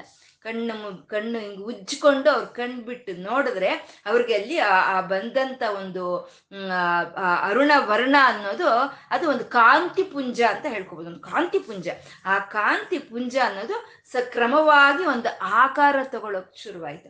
ಆ ಆಕಾರ ಆ ದೇವತೆಗಳಿಗೆ, ಆ ಶಿವನಿಗೂ ಸಹಿತ ಕಾಣಿಸುತ್ತೆ. ಅದನ್ನೇ ಚತುರ್ಬಾಹು ಸಮನ್ವಿತ ಅಂತಂದ್ರು. ಚತುರ್ಬಾಹು ಸಮನ್ವಿತ, ಚತುರ್ಬಾಹು ಸಮನ್ವಿತ ಅಂತಂದ್ರೆ 4 ಭುಜಗಳನ್ನ ಹೊಂದಿದ್ದಾಳೆ ಆ ತಾಯಿ ಅಂತಾನೆ ಅರ್ಥ ಅಲ್ಲ. ಚತುರ್ಬಾಹು ಅಂದ್ರೆ ಶ್ರೀಚಕ್ರ. ಶ್ರೀಚಕ್ರ ಅನ್ನೋದು ಬಿಂದು, ಆ ಬಿಂದುವಿಂದ ಬರ್ತಾ ಇರೋ ಬಿಂದುವಿಂದ ಬರೋ ಅಂಥದ್ದು ತ್ರಿಕೋಣ. ತ್ರಿಕೋಣ ಆದ್ಮೇಲೆ ಅಷ್ಟ ತ್ರಿಕೋಣ, ದಶ ತ್ರಿಕೋಣ, ಮತ್ತೆ ಇನ್ನೊಂದು ದಶ ತ್ರಿಕೋಣ, 16 ದಳಗಳು, 8 ದಳಗಳು. ಹೀಗೆ ಚಕ್ರ ಬಂದ್ರೆ ತುದಿಯಾಗಿ ಬರೋದು ಚತುರಸ್ರ. ಹೇಗಿರುತ್ತೆ ಅದು? ಸ್ಕ್ವಯರ್ ಆಗಿರುತ್ತೆ. ಅದನ್ನೇ ತ್ರೈಲೋಕ್ಯ ಮೋಹನ ಚಕ್ರ ಅಂತಾರೆ. ಅದೇ ಮೊದಲು ಕಾಣಿಸುತ್ತೆ ದೇವತೆಯರಿಗೆ, ಮೊದಲು ಕಾಣಿಸೋದು ತ್ರೈಲೋಕ್ಯ ಮೋಹನ ಚಕ್ರ, ಅದೇ ಚತುರಸ್ರ ಅಂತ. ಯಾಕೆಂದ್ರೆ ನಮ್ಗೆ ಇವಾಗ ಒಂದು ಮಾವಿನ ಹಣ್ಣನ್ನು ತಗೊಂಡ್ರೆ ಅದ್ರ ಒಳಗಿರುವಂಥ ಪಲ್ಪ್ ಆಗಲಿ, ಅದ್ರ ಒಳಗಿರುವಂಥ ರಸ ಆಗಲಿ ಆಗಲ್ಲ, ನಮಗೆ ಮೊದಲು ಕಾಣಿಸೋದು ಅದ್ರ ಒಳಗಿರೋ ಹೊಟ್ಟೆ ಕಾಣಿಸುತ್ತೆ. ಆ ರೀತಿ ಚತುರಸ್ರವಾಗಿ ಆ ಒಂದು ಕೊನೆಯ ತುದಿಯಲ್ಲಿ ಇರೋಂಥ ಒಂದು ಆವರಣೆ ಚತುರಸ್ರ. ಆ ತ್ರೈಲೋಕ್ಯ ಮೋಹನ ಚಕ್ರ ಅನ್ನೋದು ಎಲ್ಲರಿಗೂ ಕಾಣಿಸುತ್ತೆ ಅಂತ. ಅಂದರೆ ಅಲ್ಲಿ ಬಂದಂಥ ಕಾಂತಿ ಪುಂಜ ಅದು ಒಂದು ಯಂತ್ರದ ರೂಪವನ್ನು ತಾಳುತ್ತೆ ಅಂತ. ನಮಗೆ ಭಗವಂತನ ಸಾಕ್ಷಾತ್ಕಾರ ನಮ್ಗೆ ಆಗುತ್ತೆ ಅನ್ನೋದಾದರೆ ಯಾವ ರೀತಿ ಬರ್ತಾನೋ ಭಗವಂತ, ಯಾವ ರೀತಿ ನಮಗೆ ದರ್ಶನ ಕೊಡ್ತಾನೋ ನಮ್ಗೆ ತಿಳಿಯಲ್ಲ. ಯೋಗರಿಗೆ ತಿಳಿಯುತ್ತೆ. ಆ ಯೋಗರು ಹೇಳ್ತಾರೆ ನಮಗೆ ಯಾವ ರೀತಿ ಪರಮಾತ್ಮನ ದರ್ಶನ ನಮ್ಗೆ ಆಗುತ್ತೆ ಅಂತ. ವಶಿನ್ಯಾದಿ ವಾಗ್ದೇವತೆಯರು ಅವರು ಯೋಗರು. ಅವ್ರು ಹೇಳ್ತಿದ್ದಾರೆ ಭಗವಂತನ ಸಾಕ್ಷಾತ್ಕಾರ ಆದರೆ ಅದು ಮೊಟ್ಟ ಮೊದಲು ಬರೋದು ಬೆಳಕಾಗೆ ಬರುತ್ತೆ, ಜ್ಯೋತಿಯಾಗೆ ಬರುತ್ತೆ ಅಂತ. ಅಂದರೆ ಶಕ್ತಿ ಯಾವಾಗಲೂ ಪ್ರಕಾಶವಾಗೇ ಜ್ಯೋತಿಯಾಗೆ ಪ್ರಕಟವಾಗುವಂಥದ್ದು. ಸಿಡಿಲ್ ಬರಬೇಕು ಅಂತಂದ್ರೆ ಅಲ್ಲಿ ಮೊದಲ ಕಾಂತಿ ಬರುತ್ತೆ, ಬೆಳಕು ಬರುತ್ತೆ. ಆ ಬೆಳಕು ಒಂದು ಒಂದು ಒಂದು ರೂಪವನ್ನು ತಗೊಂಡು ಅಲ್ಲಿ ಸಿಡಿಲ್ ಬರುತ್ತೆ ಅಲ್ವಾ. ಹಾಗೆ ಸರ್ವಶಕ್ತಿಮಯಿ ಆದ ಅಮ್ಮನವರು ಕಾಂತಿ ಪುಂಜದ ರೂಪದಲ್ಲಿ ಅವರು ಮೊದಲೊಂದು ಅಗ್ನಿ ಜ್ವಾಲೆಯಾಗಿ ಅವರಲ್ಲಿ ಪ್ರಕಟವಾಗ್ತಾ ಅದು ಒಂದು ಯಂತ್ರದ ರೂಪವನ್ನು ತಗೊಳ್ತು ಅಂತ. ಇವಾಗ ನಾವೊಂದು ಯಾವುದಾದ್ರೂ ಹೋಮಗಳು ಮಾಡೋವಾಗ ಆ ಹೋಮಾಗ್ನಿ ಅನ್ನೋದು ವಿಧ ವಿಧವಾದ ಆಕಾರಗಳನ್ನು ತಗೊಳ್ತಾ ಇರುತ್ತೆ. ಆ ರೀತಿ ಆ ಶ್ರೀಚಕ್ರದ ಆಕಾರವನ್ನು ತಗೊಳ್ತು ಅಂತ, ಆ ಶ್ರೀಚಕ್ರದಿಂದಾನೇ ಮತ್ತೆ ಅಮ್ಮನವರ ರೂಪ ಅನ್ನೋದು ಪ್ರಕಟವಾಗುತ್ತೆ ಅಂತ ಇದನ್ನ ಯೋಗರು ಹೇಳ್ತಾ ಇದ್ದಾರೆ. ಅಕಸ್ಮಾತ್ ನಾವು ಜೀವನದಲ್ಲಿ ಒಂದು ಜಪಗಳು ಅಂತ ಮಾಡ್ತಾ ಇರ್ಬೇಕಾದ್ರೆ, ಒಂದು ಭಕ್ತಿಯಿಂದ ಒಂದು ಜಪಗಳು ಅಂತ ನಾವು ಜೀವನ ಪರ್ಯಂತ ಮಾಡ್ತಾ ಇದ್ರೆ, ನಾವು ಈ ಶರೀರ ಬಿಟ್ಟು ಹೋಗೋದ್ರೊಳಗೆ ಯಾವಾಗ್ಲೂ ಒಂದ್ಸಲಿ ಆ ದರ್ಶನ ನಮಗ್ ಸಿಕ್ಕುತ್ತಂತೆ ಅಂತ ವೇದಗಳು ಹೇಳುತ್ತೆ, ಶಾಸ್ತ್ರಗಳು ಹೇಳುತ್ತೆ. ಯಾವಾಗ್ಲೋ ಒಂದ್ಸಲಿ ಸಿಕ್ಕುತ್ತಂತೆ. ಅದನ್ನೇ ಜಪಾಪುಷ್ಪ ನಿಭಾಕೃತಿ ಅಂತ ಇನ್ನು ನಾಮಗಳಲ್ಲಿ ಹೇಳ್ತಾರೆ. ಅಂದ್ರೆ ಜಪಾಪುಷ್ಪ ನಿಭಾಕೃತಿ ಅಂದ್ರೆ ನಾವು ಮಾಡೋ ಅಂಥ ಜಪಗಳು ಯಾವುದೋ ಒಂದು ಆಕಾರವನ್ನು ತಗೊಂಡು ಅದು ನಮಗೆ ಸಾಕ್ಷಾತ್ಕಾರ ಆಗುತ್ತಂತೆ. ಹಾಗೆ ಆಕಾರ ತಗೊಳ್ಳೋವಾಗ ಅದು ಮೊಟ್ಟ ಮೊದಲು ಕಾಂತಿ ಪುಂಜವಾಗಿ ನಮಗೆ ಕಾಣಿಸುತ್ತೆ. ಕಾಂತಿ ಪುಂಜವಾಗಿ ಕಾಣಿಸಿದಂತಹ ಪ್ರಕಾಶದಿಂದ ಯಾವುದೋ ಒಂದು ಆಕಾರವನ್ನು ತಗೊಂಡು ನಮಗೆ ದರ್ಶನ ಕೊಡುತ್ತೆ ಅಂತ. ಇವಾಗ ಅಲ್ಲಿ ಬಂದಂತಹ ಕಾಂತಿ ಪುಂಜ ಅದು ಶ್ರೀಚಕ್ರದ ಒಂದು ಆಕಾರವನ್ನು ತಗೊಳ್ತು. ಅದು ಚತುರ್ಬಾಹು ಸಮನ್ವಿತ ಅಂತ ಹೇಳ್ತಾ ಅದನ್ನೇ ನಾಲ್ಕು ಕೈಗಳು ನಾಲ್ಕು ಭುಜಗಳು ಅಂತ ಹೇಳಿದ್ರು, ಚತುರ್ಬಾಹು ಸಮನ್ವಿತ ಅಂತ. ಇದು ಮೊದಲು ಬಂದಿದ್ದು ಕಾಂತಿ, ಆಮೇಲೆ ಬಂದಿದ್ದು ಯಂತ್ರ, ಆಮೇಲೆ ತಗೊಳ್ಳೋದು ರೂಪ. ರೂಪ ಸ್ಥೂಲ, ಸ್ಥೂಲವಾಗಿ ಕಾಣಿಸೋ ಹಾಗೆ ತಗೊಳುತ್ತೆ ರೂಪ ಅನ್ನೋದು. ಆ ಯಂತ್ರ ಅನ್ನೋದು ಸ್ವಲ್ಪ ಸೂಕ್ಷ್ಮ. ಆ ಯಂತ್ರಕ್ಕಿಂತ ಕಾಂತಿ ಇನ್ನೂ ಸೂಕ್ಷ್ಮ. ಅಂದ್ರೆ ನಮ್ಗೆ ರೂಪ ಅರ್ಥವಾದ ಹಾಗೆ, ಅಂದ್ರೆ ಆ ವಿಗ್ರಹ ಅರ್ಥವಾದಷ್ಟು ಒಂದು ಸರಳವಾಗಿ ನಮ್ಗೆ ಯಂತ್ರ ಅರ್ಥ ಆಗಲ್ಲ, ಯಾಕೆಂದ್ರೆ ಅದು ಸೂಕ್ಷ್ಮ. ಯಂತ್ರ ಅರ್ಥವಾಗೋ ರೀತಿಯಲ್ಲಿ ನಮ್ಗೆ ಆ ಕಾಂತಿ ಅರ್ಥ ಆಗಲ್ಲ, ಯಾಕೆಂದ್ರೆ ಅದು ಇನ್ನೂ ಸೂಕ್ಷ್ಮ. ಅಂದ್ರೆ ಸೂಕ್ಷ್ಮವಾದಂತ ದೈವ ಶಕ್ತಿ ಅದು ಯಂತ್ರದಿಂದ ರೂಪವನ್ನು ತಗೊಳುತ್ತೆ. ಆ ರೂಪವನ್ನೇ ನಾವು ಇವಾಗ ಸಹಸ್ರನಾಮಗಳಲ್ಲಿ ನಾವು ಉಪಾಸನೆ ಮಾಡ್ಕೊಳ್ತಾ ಇರೋವಂಥದ್ದು ಚತುರ್ಬಾಹು ಸಮನ್ವಿತ ಅಂದ್ರು. ನಾಲ್ಕು ಭುಜಗಳನ್ನು ಹೊಂದಿರುವಂತಹ ತಾಯಿ ಆ ಚಿದಗ್ನಿ ಕುಂಡದಲ್ಲಿ ಕಾಣಿಸಿದ್ಲು ಅಂತ. ಹಾಗೆ ಕಾಣಿಸಿದಂಥ ಅಮ್ಮನವರ ಕೈಯಲ್ಲಿ ಏನಿತ್ತು? ಚತುರ್ಬಾಹು ಸಮನ್ವಿತ ಕೈಗಳಲ್ಲಿ ಏನಿತ್ತು ಅಂತಂದ್ರೆ ರಾಗಸ್ವರೂಪ ಪಾಷಾಢ್ಯ, ಕ್ರೋಧಾಕಾರಾಂಕುಶೋಜ್ವಲ, ಮನೋರೂಪೇಕ್ಷು ಕೋದಂಡ, ಪಂಚತನ್ಮಾತ್ರ ಸಾಯಿಕ ಅಂತ ನಾಲ್ಕು ಭುಜಗಳ ನಾಲ್ಕು ಕೈಗಳಲ್ಲಿ ನಾಲ್ಕನ್ನ ಹಿಡಿದಿಟ್ಕೊಂಡಿದ್ದಾಳೆ ಅಮ್ಮ. ಏನು ಆ ನಾಲ್ಕು ಅಂದ್ರೆ ರಾಗ ಅನ್ನೋ ಪಾಶ, ಕ್ರೋಧ ಅನ್ನೋ ಅಂಕುಶ, ಅಂದ್ರೆ ರಾಗ ಸಿಟ್ಟು ಅನ್ನೋ ಎರಡು ಅಮ್ಮನವರು ತನ್ನ ಕೈಯಲ್ಲಿ ಹಿಡಿದಿಟ್ಕೊಂಡಿದ್ದಾರೆ ಅಂತ. ಯಾಕೆಂದ್ರೆ ಈ ತಾನು ಮಾಡಿರೋಂಥ ಈ ಸೃಷ್ಟಿ ಮೇಲೆ ಅಮಿತವಾದಂಥ ಕರುಣೆ, ಒಂದು ಹೇಳಕ್ಕೆ ಸಾಧ್ಯ ಇಲ್ದಲೇ ಇರುವಂತ ಅಲೌಕಿಕವಾದಂಥ ಕರುಣೆ, ಆ ಪ್ರೀತಿ ವಾತ್ಸಲ್ಯ. ಆ ಪ್ರೀತಿ ವಾತ್ಸಲ್ಯಗಳಿಂದ ರಾಗ, ಆ ಒಂದು ಒಂದು ಪ್ರೀತಿಯನ್ನ ತೋರಿಸ್ತಾ ಇರುವಂತ ಅಮ್ಮನವರ ಭಾವನೆ ರಾಗ. ಅದು ಯಾವಾಗ ರಾಗ ಇರುತ್ತೆ ಅದೇ ಪಾಶವಾಗುತ್ತೆ ಅಂತ ರಾಗ ರಾಗಸ್ವರೂಪ ಪಾಷಾಢ್ಯ ಅಂದ್ರು. ಅಂದ್ರೆ ತಾನು ಸೃಷ್ಟಿ ಮಾಡಿರೋಂತಹ ಈ ಸೃಷ್ಟಿಯನ್ನ ಯಾರಾದ್ರೂ ಅಪಾಯವನ್ನು ಒಡ್ಡಿದ್ರೆ, ಇದಕ್ಕೆ ಒಂದು ಕೆಡುಕನ್ನು ಮಾಡಕ್ಕೂ ನೋಡಿದ್ರೆ ಅಂತ ಅವ್ರನ್ನ ಶಿಕ್ಷೆ ಮಾಡೋ ಅಂತ ಅಮ್ಮ ಕ್ರೋಧ ಕಾರಾಂಕುಶೋಜ್ವಲ ಅಂತಂದ್ರು. ಅಂದ್ರೆ ಕ್ರೋಧ ಅನ್ನೋ ಒಂದು ಅಂಕುಶವನ್ನ ಅಮ್ಮನವ್ರ ಕೈಯಲ್ಲಿ ಹಿಡ್ದಿದ್ದಾರೆ ಅಂತ. ರಾಗ ಅನ್ನೋ ಪಾಶ ಆಯಿತು, ಕ್ರೋಧ ಅನ್ನೋ ಅಂಕುಶ ಆಯಿತು. ಇನ್ನು ಕೆಳಗಿನ ಎರಡು ಕೈಗಳಲ್ಲಿ ಅಮ್ಮನವರು ಏನನ್ನು ಹಿಡ್ದಿದ್ದಾರೆ ಅಂತ ಅಂದ್ರೆ ಮನೋರೂಪೇಕ್ಷು ಕೋದಂಡ ಪಂಚತನ್ಮಾತ್ರ ಸಾಯಿಕ ಅಂದ್ರು. ಮನೋರೂಪೇಕ್ಷು ಕೋದಂಡ ಅಂದ್ರೆ ಮನಸ್ಸು ಅನ್ನೋ ಒಂದು ಬಿಲ್ಲನ್ನ ಇನ್ನ ಈ ಕೆಳಗಿನ ಒಂದು ಕೈನಲ್ಲಿ ಅಮ್ಮನವರು ಇಟ್ಕೊಂಡಿದ್ದಾರೆ. ಅದು ಮನೋರೂಪೇಕ್ಷು. ಇಕ್ಷು ಕೋದಂಡ ಅಂತಂದ್ರು ಕಬ್ಬಿನ ಜಲ್ಲೆ. ಆ ಕಬ್ಬಿನ ಜಲ್ಲೆಯನ್ನ ಹಿಡ್ದಿರೋ ಅಂತ ಅಮ್ಮನವರು ಆ ಕಬ್ಬಿನ ಜಲ್ಲೆ ಮನಸ್ಸಿಗೆನ್ನ ಹೋಲಿಸ್ತಾ ಇದ್ದಾರೆ, ಅದು ಬಿಲ್ಲು ಅಂತ ಹೇಳ್ತಾ ಇದ್ದಾರೆ. ಇನ್ನು ಈ ಕಡೆ ಕೈಯಲ್ಲಿ ಪಂಚತನ್ಮಾತ್ರ ಸಾಯಿಕ ಅಂದ್ರು. ಬಿಲ್ಲೊಂದಿದ್ರೆ ಆಗುತ್ತಾ? ಬಿಲ್ಲೊಂದಿದ್ರೆ ಏನು ಕೆಲಸ ನಡೆಯಲ್ಲ, ಬಾಣಗಳು ಇರಬೇಕು. ಯಾವುದು ಆ ಬಾಣಗಳು ಅಂತಂದ್ರೆ ಪಂಚತನ್ಮಾತ್ರ ಸಾಯಿಕ, ಪಂಚತನ್ಮಾತ್ರೆಯರು ಅನ್ನೋ ಒಂದು ಬಾಣಗಳನ್ನ ಅಮ್ಮನವರು ಒಂದು ಕೈಯಲ್ಲಿ ಹಿಡ್ದಿದ್ದಾರೆ. ಬಾಣಗಳಿದ್ರೆ ಆಗಲ್ಲ, ಬಿಲ್ಲು ಇರಬೇಕು. ಬಿಲ್ಲು ಇದ್ರೆ ಆಗಲ್ಲ, ಬಾಣಗಳು ಇರಬೇಕು. ಮನಸ್ಸೊಂದಿದ್ರೆ ಆಗಲ್ಲ, ಪಂಚತನ್ಮಾತ್ರೆಯರು ಇರಬೇಕು. ಪಂಚತನ್ಮಾತ್ರೆಯರು ಇದ್ರೆ ಆಗಲ್ಲ, ಮನಸ್ಸು ಇರಬೇಕು. ಪಂಚತನ್ಮಾತ್ರೆಯರು ಅಂದ್ರೆ ಶಬ್ದ, ರಸ, ರೂಪ, ಗಂಧ, ಸ್ಪರ್ಶ ಅನ್ನವು ಪಂಚತನ್ಮಾತ್ರೆಯರು. ಇವು ಯಾವಾಗಲೂ ಬಾಣಗಳು ಹೋಗಿ ಆ ಬಿಲ್ಲಕ್ಕೆ ತಗಲಿದ್ರೆ ಕೆಲಸ ಆಗುತ್ತೆ. ಈ ಪಂಚತನ್ಮಾತ್ರೆಯರು ಅಂದ್ರೆ ಶಬ್ದ, ರಸ, ರೂಪ, ಗಂಧ, ಸ್ಪರ್ಶ ಅನ್ನೋ ಹೋಗಿ ಮನಸ್ಸಿಗೆ ತಗಲಬೇಕು. ಮನಸ್ಸಿಗೆ ತಗಲಿದ್ರೆ ಆವಾಗ ಆ ಕೆಲಸ ಆಗುತ್ತೆ ಅಂತ ಪಂಚತನ್ಮಾತ್ರ ಸಹಾಯಕ ಅಂತ ಹೇಳಿದ್ರು. ಇಬ್ರು ಒಂದು ಸಂಗೀತ ಕಚೇರಿಗೆ ಹೋಗ್ತಾರೆ, ಇಬ್ರು ಹೋಗ್ತಾರೆ, ಹೋಗಿ ಒಂದೇ ಕಡೆ ಕೂತ್ಕೊಳ್ತಾರೆ. ಅದರಲ್ಲಿ ಮೊದಲನೇ ಅವರು ಒಂದು ಅತ್ಯಂತ ಒಂದು ಆನಂದದಿಂದ ಅವ್ರ ಮೈಯನ್ನು ಅವ್ರು ಮರೆತು ಅದನ್ನ ಅನುಭವಿಸ್ತಾ ಇದ್ದಾರೆ, ಆನಂದ ಪಡ್ತಾ ಇದ್ದಾರೆ. ಓಹೋ ಅಂತಾರೆ, ಆಹಾ ಅಂತಾರೆ, ಬಲೆ ಬಲೆ ಅಂತಾರೆ, ಕಣ್ಣಲ್ಲಿ ನೀರು ಸೋರಿಸ್ಕೊಳ್ತಾ ಇದ್ದಾರೆ. ಅವ್ರಿಗೆ ಟೈಮ್ ಹೋಗೋದು ತಿಳಿತಾ ಇಲ್ಲ, ಅವ್ರ ಮೈ ಮೇಲೆ ಅವ್ರಿಗೆ ಪ್ರಜ್ಞೆನೂ ಇಲ್ಲ. ಇನ್ನೊಬ್ರು ಟೈಮ್ ನೋಡ್ಕೊಳ್ತಾ ಇದ್ದಾರೆ, ಇಷ್ಟು ಟೈಮ್ ಆಗೋಯ್ತೆ, ಇನ್ನೂ ಆಗ್ಲಿಲ್ವೇ ಇದು, ಇನ್ನು ಯಾವಾಗ ಇದಾಗೋದು, ನಾನು ಅಮೆಝಾನಲ್ಲಿ ಒಂದು ಆರ್ಡರ್ ಕೊಟ್ಟಿದ್ದೆ ಅದು ಬಂದ್ಬಿಡುತ್ತೋ ಏನೋ, ಯಾರ ಕೈಗೆ ಸೇರುತ್ತೋ ಏನೋ ಅದು, ಅಥವಾ ಟೈಮ್ ಆಗೋಗ್ತಾ ಇದೆ, ಕ್ಯಾಬ್ಗೆ ಎಕ್ಸ್ಟ್ರಾ ದುಡ್ಡು ಕೇಳ್ತಾನೆ ಅಂತ ಅವ್ರು ನೋಡ್ತಾ ಇರ್ತಾರೆ. ಒಂದೇ ಶಬ್ದ, ಒಂದೇ ಸ್ಥಳ, ಒಂದೇ ಸಮಯ. ಯಾಕೆ ಒಬ್ರಿಗೆ ಆನಂದ, ಯಾಕೆ ಒಬ್ರಿಗೆ ಆನಂದ ಆಗ್ತಾ ಇಲ್ಲ ಅಂದ್ರೆ, ಆನಂದ ಪಡ್ತಾ ಇರೋ ಅಂಥವ್ರು ಅವ್ರ ಶಬ್ದ, ಅವ್ರ ಕಿವಿಗೆ ಸೇರ್ತಾ ಇರೋ ಆ ಸಂಗೀತ ಅನ್ನೋ ಶಬ್ದ ಅವ್ರ ಮನಸ್ಸಿನ ಜೊತೆ ತಾಕ್ತಾ ಇದೆ, ಅಂದ್ರೆ ಮನಸ್ಸಿನ ಜೊತೆ ತಾದಾಪ್ಯವನ್ನು ಹೊಂದುತ್ತಾ ಇದೆ. ಈ ಕಡೆ ವಾಚ್ ನೋಡ್ಕೊಳ್ತಾ ಇರೋವ್ರಾಗೆ ಆ ಶಬ್ದ ಅನ್ನೋದು ಕಿವಿಗೆ ಹೋಗ್ತಾ ಇದೆಯೇ ಹೊರ್ತು ಅದು ಮನಸ್ಸಿಗೆ ಬಂದು ತಗಲ್ತಾ ಇಲ್ಲ ಅಂತ. ಹಾಗೆ ಪ್ರತಿ ಒಂದು ಹೋಗಿ ಮನಸ್ಸಿಗೆ ತಗಲ್ಬೇಕು. ಒಂದು ರಸ, ಒಂದು ನಾಲಿಗೆಗೆ ರುಚಿನೇ ಆಗಲಿ, ಗಂಡ ಏನೋ ಕೆಲಸ ಮಾಡ್ತಾ ಇದ್ರೆ ಒಂದು ಕಷಾಯವನ್ನು, ಬಿಸಿ ಬಿಸಿ ಕಷಾಯವನ್ನು ತಂದು ಹೆಂಡತಿ ಕೊಟ್ಟರೆ ಕುಡಿದ್ಬಿಡ್ತಾನೆ. ಅವ್ನು ಕುಡಿದ್ಬಿಟ್ಟು ಹೇಗಿದೆ ರೀ ಕಷಾಯ ಅಂತಂದರೆ, ಟೀ ಸೂಪರ್ ಆಗಿದೆ, ಚೆನ್ನಾಗಿದೆ ಅಂತ ಹೇಳ್ತಾನೆ. ಟೀನ ಕುಡಿದಿದ್ದು, ಅವನು ಕೊಟ್ಟಿದ್ದು ಕಷಾಯ, ಅವನು ಕುಡಿದಿದ್ದು ಕಷಾಯ, ಹೇಳಿದ್ದು ಟೀ, ತುಂಬ ಚೆನ್ನಾಗಿದೆ ಅಂತ ಹೇಳ್ತಾನೆ. ಯಾಕೆಂದರೆ ಅವನ ಮನಸ್ಸಲ್ಲಿ ಇಲ್ಲ, ಆಫೀಸ್ ಒಂದು ಕೆಲಸದಲ್ಲಿ ಮುಳುಗೋಗ್ಬಿಟ್ಟಿದೆ ಕೆಲಸ. ಮತ್ತೆ ಯಾಕೆ ಚೆನ್ನಾಗಿದೆ ಅಂತ ಹೇಳ್ದ ಅಂದರೆ, ಚೆನ್ನಾಗಿದೆ ಅಂತ ಹೇಳಿದ್ರೆ ಬಿಡ್ತಾಳೆ, ಚೆನ್ನಾಗಿಲ್ಲ ಅಂದ್ರೆ ಅದೇ ಯಾಕೆ ಚೆನ್ನಾಗಿಲ್ಲ, ನನಗೆ ಚೆನ್ನಾಗಿರೋದೇನೋ, ನಿನ್ಗೆ ಯಾಕೆ ಚೆನ್ನಾಗಿಲ್ಲ ಅಂತ ಪ್ರಶ್ನೆ ಮಾಡ್ತಾಳೆ. ಹಾಗಾಗಿ ಆ ಮನಸ್ಸಿಗೆ ಹೋಗಿ ಶಬ್ದವಾಗ್ಬೋದು, ನಾಲಿಗೆ ಮೇಲೆ ಇರೋವಂಥ ಒಂದು ರುಚಿ ಆಗ್ಬೋದು, ಅಥವಾ ನಾವು ನೋಡ್ತಾ ಇರೋವಂಥದ್ದು, ಕಣ್ಣು ಮುಂದೆನೆ ಹೋಗ್ತಾ ಇದ್ರು ನಾವು ನೋಡಲ್ಲ, ಅವ್ರನ್ನ ಮಾತಾಡ್ಸಲ್ಲ. ಅವ್ರು ಬಂದ್ರಿ ಯಾಕ್ರಿ ಹಂಗೆ ಹೋಗ್ತಾ ಇದ್ದೀರಾ ನೀವು ಅಂತ ಅವ್ರು ಬಂದು ನಮ್ಮನ್ನು ಮಾತಾಡಿಸ್ತಾರೆ. ಯಾಕೆಂದ್ರೆ ಅವ್ರ ಮನಸ್ಸು ಅವರ ರೂಪ ಅಲ್ಲಿ ತಾದಾಪ್ಯವನ್ನು ಹೊಂದಿತು. ಆ ರೀತಿ ಸ್ಪರ್ಶೆ ಆಗ್ಬೋದು, ನಮ್ಗೆ ಇಷ್ಟವಾಗಿರುವಂಥ ಸ್ಪರ್ಶ ನಮ್ಗೆ ಇಷ್ಟ ಆಗುತ್ತೆ, ಇಷ್ಟ ಇಲ್ದಲೇ ಇರುವಂಥ ಸ್ಪರ್ಶ ಅನ್ನೋ ನಮಗೆ ಸಿಟ್ಟನ್ನು ತರಿಸುತ್ತೆ.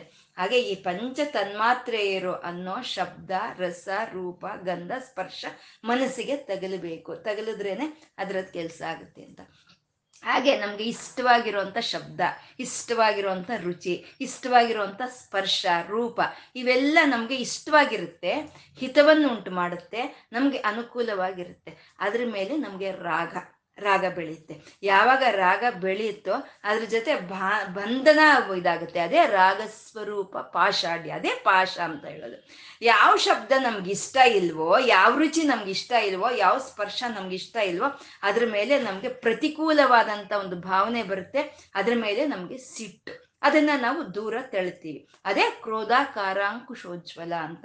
ರಾಗ ಸ್ವರೂಪ ಪಾಷಾಢ್ಯ, ಕ್ರೋಧಾಕಾರಾಂಕುಶೋಜ್ವಲ, ಮನೋರೂಪೇಕ್ಷು ಕೋದಂಡ, ಪಂಚತನ್ಮಾತ್ರ ಸಹಾಯಕ. ಇಷ್ಟೇ ಇರೋದು ಪ್ರಪಂಚದಲ್ಲಿ: ರಾಗ, ದ್ವೇಷ, ಶಬ್ದ, ರಸ, ರೂಪ, ಗಂಧ, ಸ್ಪರ್ಶ. ಇಷ್ಟೇ ಈ ಪ್ರಪಂಚದಲ್ಲಿ ಇರೋದು.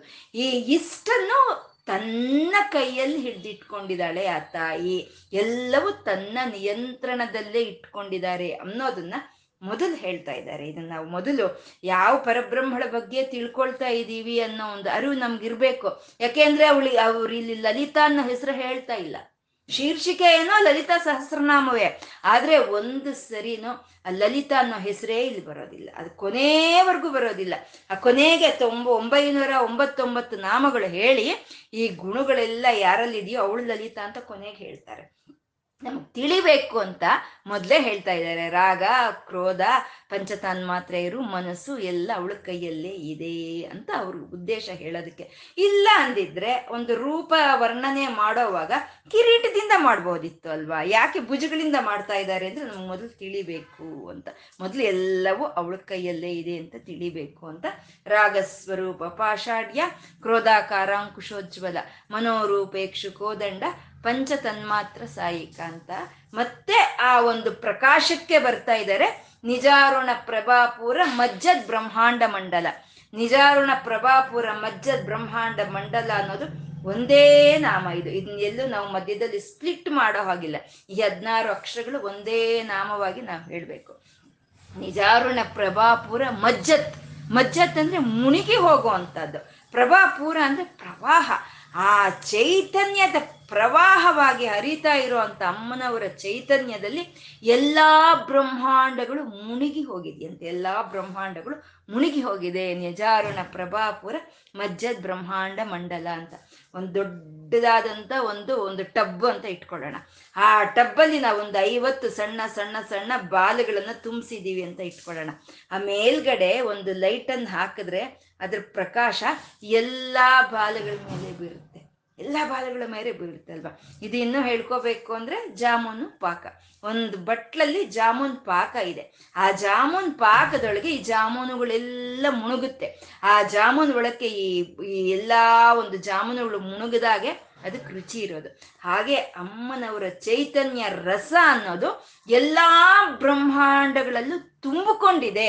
ಆ ತುಂಬಿಕೊಂಡಿರೋ ಚೈತನ್ಯದಲ್ಲೇ ಎಲ್ಲ ಬ್ರಹ್ಮಾಂಡಗಳು ಮುಣಿಗಿ ತೇಲ್ತಾ ಇದೆ ಅಂತ. ಹಾಗೆ ಮುಣಿಗಿ ತೇಲ್ತಾ ಇದ್ರೇನೆ ಅದಕ್ಕೆ ಒಂದು ಬೆಲೆ ಅಂತ ಇರುತ್ತೆ. ರಾಗ, ರಾಗ, ಕ್ರೋಧ, ಒಂದು ಮನಸ್ಸು, ಪಂಚತನ್ಮಾತ್ರೆ ಏನು ಕೈಯಲ್ಲಿ ಹಿಡ್ದಿರೋ ಅಂತ ಆ ಅಮ್ಮನವರ ಚೈತನ್ಯವೇ ಎಲ್ಲವನ್ನು ಮುಣುಗಿಸ್ಬಿಡ್ತಾ ಇದೆ.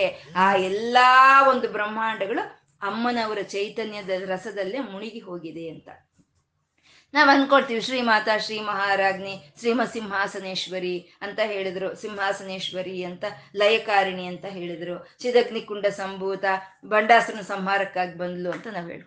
ಲಯ ಕಾರ್ಯ ಯಾವಾಗ ಆಗುತ್ತೆ? ಯಾವುದೋ ಒಂದು ಯುಗಾಂತದಲ್ಲಿ ಆಗುತ್ತೆ. ಒಂದು ಯುಗಾಂತದಲ್ಲಿ ಆಗೋ ಅಂಥ ಲಯ ಕಾರ್ಯವನ್ನು ಇವಾಗ ನಾವು ಯಾಕೆ ಹೇಳ್ಕೋಬೇಕು? ಬಂಡಾಸರನು ಯಾವಾಗಲೂ ಸಂಹಾರವಾಗಿ ಹೋಗಿರುವಂಥ ಬಂಡಾಸರನ ಬಗ್ಗೆ ನಾವು ಇವತ್ತು ಯಾಕೆ ಹೇಳ್ಕೋಬೇಕು ಅಂದರೆ, ಸೃಷ್ಟಿ ಸ್ಥಿತಿ ಲಯಗಳು ಒಂದು ಯುಗಕ್ಕೆ ಒಂದು ಸಲಿ ಆಗೋ ಅಲ್ಲ. ಪ್ರತಿಯೊಂದು ಕ್ಷಣವೂ ಪ್ರತಿಯೊಂದು ಕಣದಲ್ಲೂ ಈ ಸೃಷ್ಟಿ ಸ್ಥಿತಿ ಲಯಗಳು ಅನ್ನೋದು ನಿರಂತರ ನಿರಂತರ ನಿರಂತರ ನಡೀತಾನೆ ಇದೆ. ಇವಾಗ ಹೇಳ್ಕೊಳ್ತಾ ಇದ್ದೀವಿ, 3 ಗಂಟೆಗೆ ಶುರು ಮಾಡ್ಕೊಂಡ್ವಿ, ಆಗೋಯ್ತು 3 ಗಂಟೆ, ಎಲ್ಲಿ ಹೋಯ್ತು? ಲೈವ್ ಆಗಿ ಹೋಯ್ತು. ಮತ್ತೆ ಇವಾಗ ಈ ಕ್ಷಣ ಹುಟ್ಟಿದೆ, ಮತ್ತೆ ಈ ಕ್ಷಣವೂ ಲೈವ್ ಆಗಿ ಹೋಗುತ್ತೆ. ಅಂದರೆ ಈ ಸೃಷ್ಟಿ ಸ್ಥಿತಿ ಲಯಗಳು ನಿರಂತರ ನಡೀತಾ ಇರುತ್ತೆ. ನಮ್ಮ ಶರೀರದಲ್ಲಿ ಅನೇಕವಾಗಿ ನಮಗೆ ಲೆಕ್ಕ ಇಡೋದಕ್ಕೆ ಸಾಧ್ಯ ಇಲ್ಲದಲೇ ಇರೋಷ್ಟು ಕಣಗಳಿದೆ ನಮ್ಮ ಒಂದು ಶರೀರದಲ್ಲಿ. ನಾವು ಹುಟ್ಟಿದಾಗ ಇರೋವಂಥ ಕಣಗಳು ಯಾವ ಇವಾಗ ನಮ್ಮಲ್ಲಿಲ್ಲ. ನಾವು ಹುಟ್ಟಿದಾಗಿದ್ದಂಥ ಕಣಗಳು ಆವತ್ತಿಗೆ ಅವು ಸತ್ತೋಗುತ್ತವೆ. ಅವು ಸತ್ತೋಗಿ ಇನ್ನು ಮಾರನೇ ದಿನ ನಮ್ಗೆ ಯಾವ ರೀತಿ ಕಣಗಳು ಬೇಕೋ ಆ ರೀತಿ ಕಣಗಳು ಉದ್ಭವವಾಗುತ್ತೆ. ಅಂದರೆ ಇಲ್ಲೇ ಹುಟ್ಟುತ್ತವೆ, ಇಲ್ಲೇ ಹೋಗುತ್ತೆ. ಇದನ್ನೇ ಶಂಕರರು ಪುನರಪಿ ಜನನಂ ಪುನರಪಿ ಮರಣಂ ಅಂತ ಹೇಳಿದ್ರು. ಅಂದರೆ ಸೃಷ್ಟಿ ಸ್ಥಿತಿ ಲಯಗಳು ನಿರಂತರ ನಡೀತಾ ಇರುತ್ತೆ. ಮತ್ತೆ ಒಂದು ಬಂಡಾಸುರನ ಸಂಹಾರ ಯಾವಾಗಲೂ ಒಂದ್ಸಲಿ ಆಗೋದಲ್ಲ. ನಮಗೆ ಕಾಮ, ಕ್ರೋಧ, ಲೋಭ, ಮದ, ಮೋಹ, ಮಾತ್ಸರ್ಯಗಳು ನಮ್ಮಲ್ಲಿ ಯಾವಾಗ ಅವು ಜಾಸ್ತಿ ಆಗ್ತಾ ಬರ್ತಾ ಇದೆಯೋ ಆವಾಗೆಲ್ಲ ಒಂದು ಸಂಹಾರ ಆಗಲೇಬೇಕು ಅಂತ. ಮತ್ತೆ ಈ ನಿಜಾರುಣ ಪ್ರಭಾಪುರ ಮಜ್ಜದ ಬ್ರಹ್ಮಾಂಡ ಮಂಡಲ ಯಾವಾಗಲೂ ಮುಳುಗೋಗ್ಬಿಟ್ಟಿವೆ ಈ ಎಲ್ಲ ಬ್ರಹ್ಮಾಂಡಗಳು. ಇವಾಗ ಯಾಕೆ ಹೇಳ್ಕೊಳ್ತಾ ಇದ್ದೀವಿ ಅಂತಂದರೆ, ನಮ್ಮ ಶರೀರದಲ್ಲಿ ಇರುವಂಥ ಪ್ರತಿಯೊಂದು ಕಣವು ಆ ಚೈತನ್ಯ ರಸದಲ್ಲೇ ಮುಣಿಗಿ ಹೋಗಬೇಕು. ಆ ಚೈತನ್ಯ ರಸದಲ್ಲಿ ಮುಣಿಗಿ ಹೋಗ್ತಾನೂ ಇದೆ. ಆ ಚೈತನ್ಯ ರಸದಲ್ಲಿ ಮುಣುಗ್ಲಿಲ್ಲ ಅಂದರೆ ಒಂದು ಕಣವು ಕೆಲಸ ಮಾಡಲ್ಲ. ಸ್ವಲ್ಪ ದುರದೃಷ್ಟವಶಾತ್ತು ಕೆಲವು ಸಮಯಗಳಲ್ಲಿ ಒಂದೊಂದು ಭಾಗ ಕೆಲಸ ಮಾಡಲ್ಲ ನಮಗೆ. ಏನದು ಅಂದ್ರೆ ಆ ಪ್ರವಾಹ, ಆ ಚೈತನ್ಯ ಪ್ರವಾಹ ಅನ್ನೋದು ಅಲ್ಲಿ ಇಲ್ಲ. ಹಾಗಾಗಿ ಆ ಒಂದು ಭಾಗ ಅನ್ನೋದು ಕೆಲಸ ಮಾಡ್ತಾ ಇಲ್ಲ. ಹಾಗೆ ಪ್ರತಿಯೊಂದು ಕಣವು ಅಂದ್ರೆ ಬ್ರಹ್ಮಾಂಡ ಅಂತ ಹೇಳಿದ್ರೆ ಈ ಶರೀರವೇ ಒಂದು ಬ್ರಹ್ಮಾಂಡ. ಎಲ್ಲ ಬ್ರಹ್ಮಾಂಡಗಳಲ್ಲಿ ಇರುವಂತ ಪ್ರತಿಯೊಂದು ಕಣವು ಆ ಚೈತನ್ಯ ರಸದಲ್ಲಿ ಮುಳುಗಿ ತೇಲ್ತಾ ಇದೆ ಅಂತ ನಿಜಾರುಣ ಪ್ರಭಾಪೂರ ಮಜ್ಜದ್ ಬ್ರಹ್ಮಾಂಡ ಮಂಡಲ ಅಂತ ಹೇಳಿದ್ರು. ಇದನ್ನೇ ಶಂಕರರು ಹೇಳ್ತಾರೆ, ಒಂದು ತನುಚ್ಛಾಯಾ ವಿಹಿತೆ ತರುಣ ತರಣಿ ಶ್ರೀ ಸರಣಿ ಬಿಹಿ ದಿವಂ ಸರ್ವಾ ಮೂರ್ವಿಂ ಅರುಣಮಣಿ ಮಜ್ಞಾನಂ ಸ್ಮರತೀಯ ಅಂತ. ಆ ಮೇಲುಗಡೆ ಇರೋಂಥ ತಾಯಿಯ ಪಾದಗಳಿಂದ ಬರ್ತಾ ಇರೋಂಥ ಅರುಣ ಕಾಂತಿ ಅನ್ನೋದು ಎಲ್ಲ ಕಡೆ ತುಂಬಿಕೊಂಡಿದೆ ಅಂತ ಯಾರು ಧ್ಯಾನ ಮಾಡ್ತಾರೋ ಅಂತ ಅವ್ರಿಗೆ ಸಮಸ್ತವೂ ವಶವಾಗುತ್ತೆ ಅಂತ. ಸಮಸ್ತವೂ ವಶವಾಗುತ್ತೆ ಅಂದರೆ ಎಲ್ಲರೂ ನಮ್ಮ ಮಾತು ಕೇಳ್ತಾರೆ ಅಂತ ಅಲ್ಲ, ಪ್ರತಿಯೊಂದು ನಮ್ಗೆ ಅನುಕೂಲಕರವಾಗಿ ಇರುತ್ತೆ ಅಂತ. ಆ ರೀತಿ ನಿಜದ ಬ್ರಹ್ಮಾಂಡ ನಿಜಾರುಣ ಪ್ರಭಾಪೂರ ಮಜ್ಜದ್ ಬ್ರಹ್ಮಾಂಡ ಮಂಡಲ ಅಂತಂದು. ಮತ್ತೆ ಅಮ್ಮನವ್ರು ಸ್ವಲ್ಪ ಮೇಲೆ ಬಂದರು. ಬಂದಾಗ ಏನು ಕಾಣಿಸ್ತು ವಶಿನ್ಯಾದಿ ವಾಗ್ದೇವತೆಯರಿಗೆ ಅಂದರೆ ಚಂಪಕಾಶೋಕ ಪುನ್ನಾಗ ಸೌಗಂಧಿಕ ಲಸತ್ಕಚ ಅಂತಂದ್ರು. ಅಂದರೆ ಅಮ್ಮನವ್ರ ಕೂದಲು ಕಾಣಿಸ್ತು. ಇಲ್ಲಿ ಸಾಮಾನ್ಯ ನಮ್ಗೊಂದು ಮಾತಿದೆ, ಭಗವಂತನ ನಾವು ಧ್ಯಾನಿಸೋವಾಗ ಪಾದಗಳಿಂದ ನೋಡಬೇಕು ಅನ್ನೋದೊಂದು ಒಂದು ಮಾತಿದೆ. ಭಗವಂತನ ಯಾವಾಗಲೂ ನಾವು ಕಣ್ಣಿಟ್ಟು ಕಣ್ಣಲ್ಲಿ ನೋಡಬಾರ್ದು, ಪಾದಗಳಿಂದ ನೋಡ್ಕೊಂಡು ಹೋಗ್ಬೇಕು.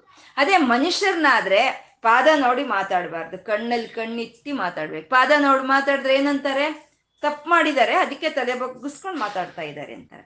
ಆದರೆ ಭಗವಂತನಿಗೆ ಹಾಗಲ್ಲ, ಭಗವಂತನಿಗೆ ನಾವು ಕೆಳಗಿಂದ ಮೇಲಕ್ಕೆ ನೋಡ್ಕೊಂಡು ಹೋಗ್ಬೇಕಂತೆ. ಮತ್ತೆ ಇಲ್ಲಿ ಯಾಕೆ ಅಮ್ಮನವ್ರನ್ನೇ ಮೇಲಿಂದ ಕೆಳಕ್ಕೆ ವರ್ಣನೆ ಮಾಡ್ಕೊಂಡು ಬರ್ತಾ ಇದ್ದಾರೆ? ಮೇಲೆ ತಲೆ, ಇವಾಗ ತಲೆ ಕೂದಲ್ ಬಗ್ಗೆ ಹೇಳ್ತಾ ಇದ್ದಾರೆ, ಚಂಪಕಾಶೋಕ ಪುನ್ನಾಗ ಸೌಗಂಧಿಕ ಲಸತ್ಕಚ ಅನ್ನೋದ್ರು. ಮೇಲಿಂದ ಯಾಕೆ ಹೇಳ್ಕೊಂಡು ಬರ್ತಾ ಇದ್ದಾರೆ ಅಂದರೆ, ಆ ಚಿದಗ್ನಿ ಕುಂಡದಲ್ಲಿ ಅಮ್ಮನವರು ಯಾವ ರೀತಿ ಎದ್ದು ಬರ್ತಾ ಇದ್ದಾರೋ ಆ ರೀತಿ ವಶಿನ್ಯಾದಿ ವಾಗ್ದೇವತೆಯರು ವರ್ಣನೆ ಮಾಡ್ತಾ ಇದ್ದಾರೆ.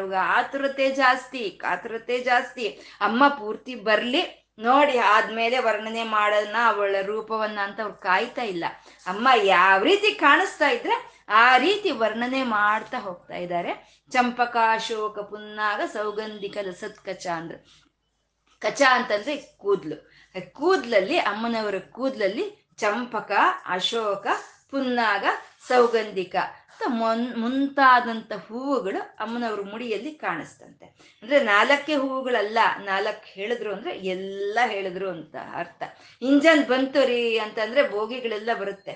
ಹಾಗೆ ನಾಲ್ಕು ಹೂವುಗಳನ್ನ ಹೇಳಿದ್ರೆ ಎಲ್ಲ ರೀತಿ ಹೂವುಗಳು ಅಮ್ಮನವರ ಮುಡಿಯಲ್ಲಿ ಇತ್ತು, ಅಲಂಕಾರವಾಗಿ ಇತ್ತು ಅಂತ.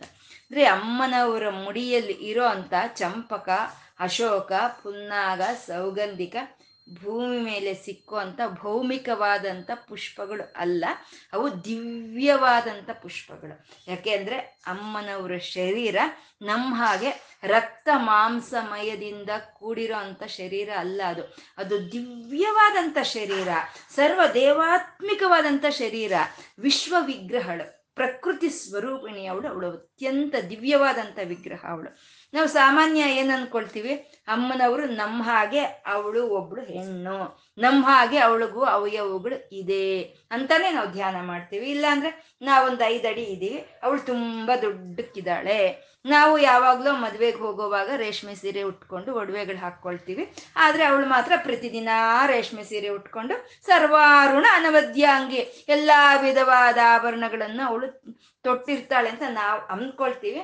ಆದರೆ ಅಮ್ಮನವರ ವಿಗ್ರಹ ರಕ್ತ ಮಾಂಸಮಯವಾದಂಥ ವಿಗ್ರಹ ಅಲ್ಲ, ಅದು ಅದು ದಿವ್ಯವಾಗಿರುವಂಥ ವಿಗ್ರಹ.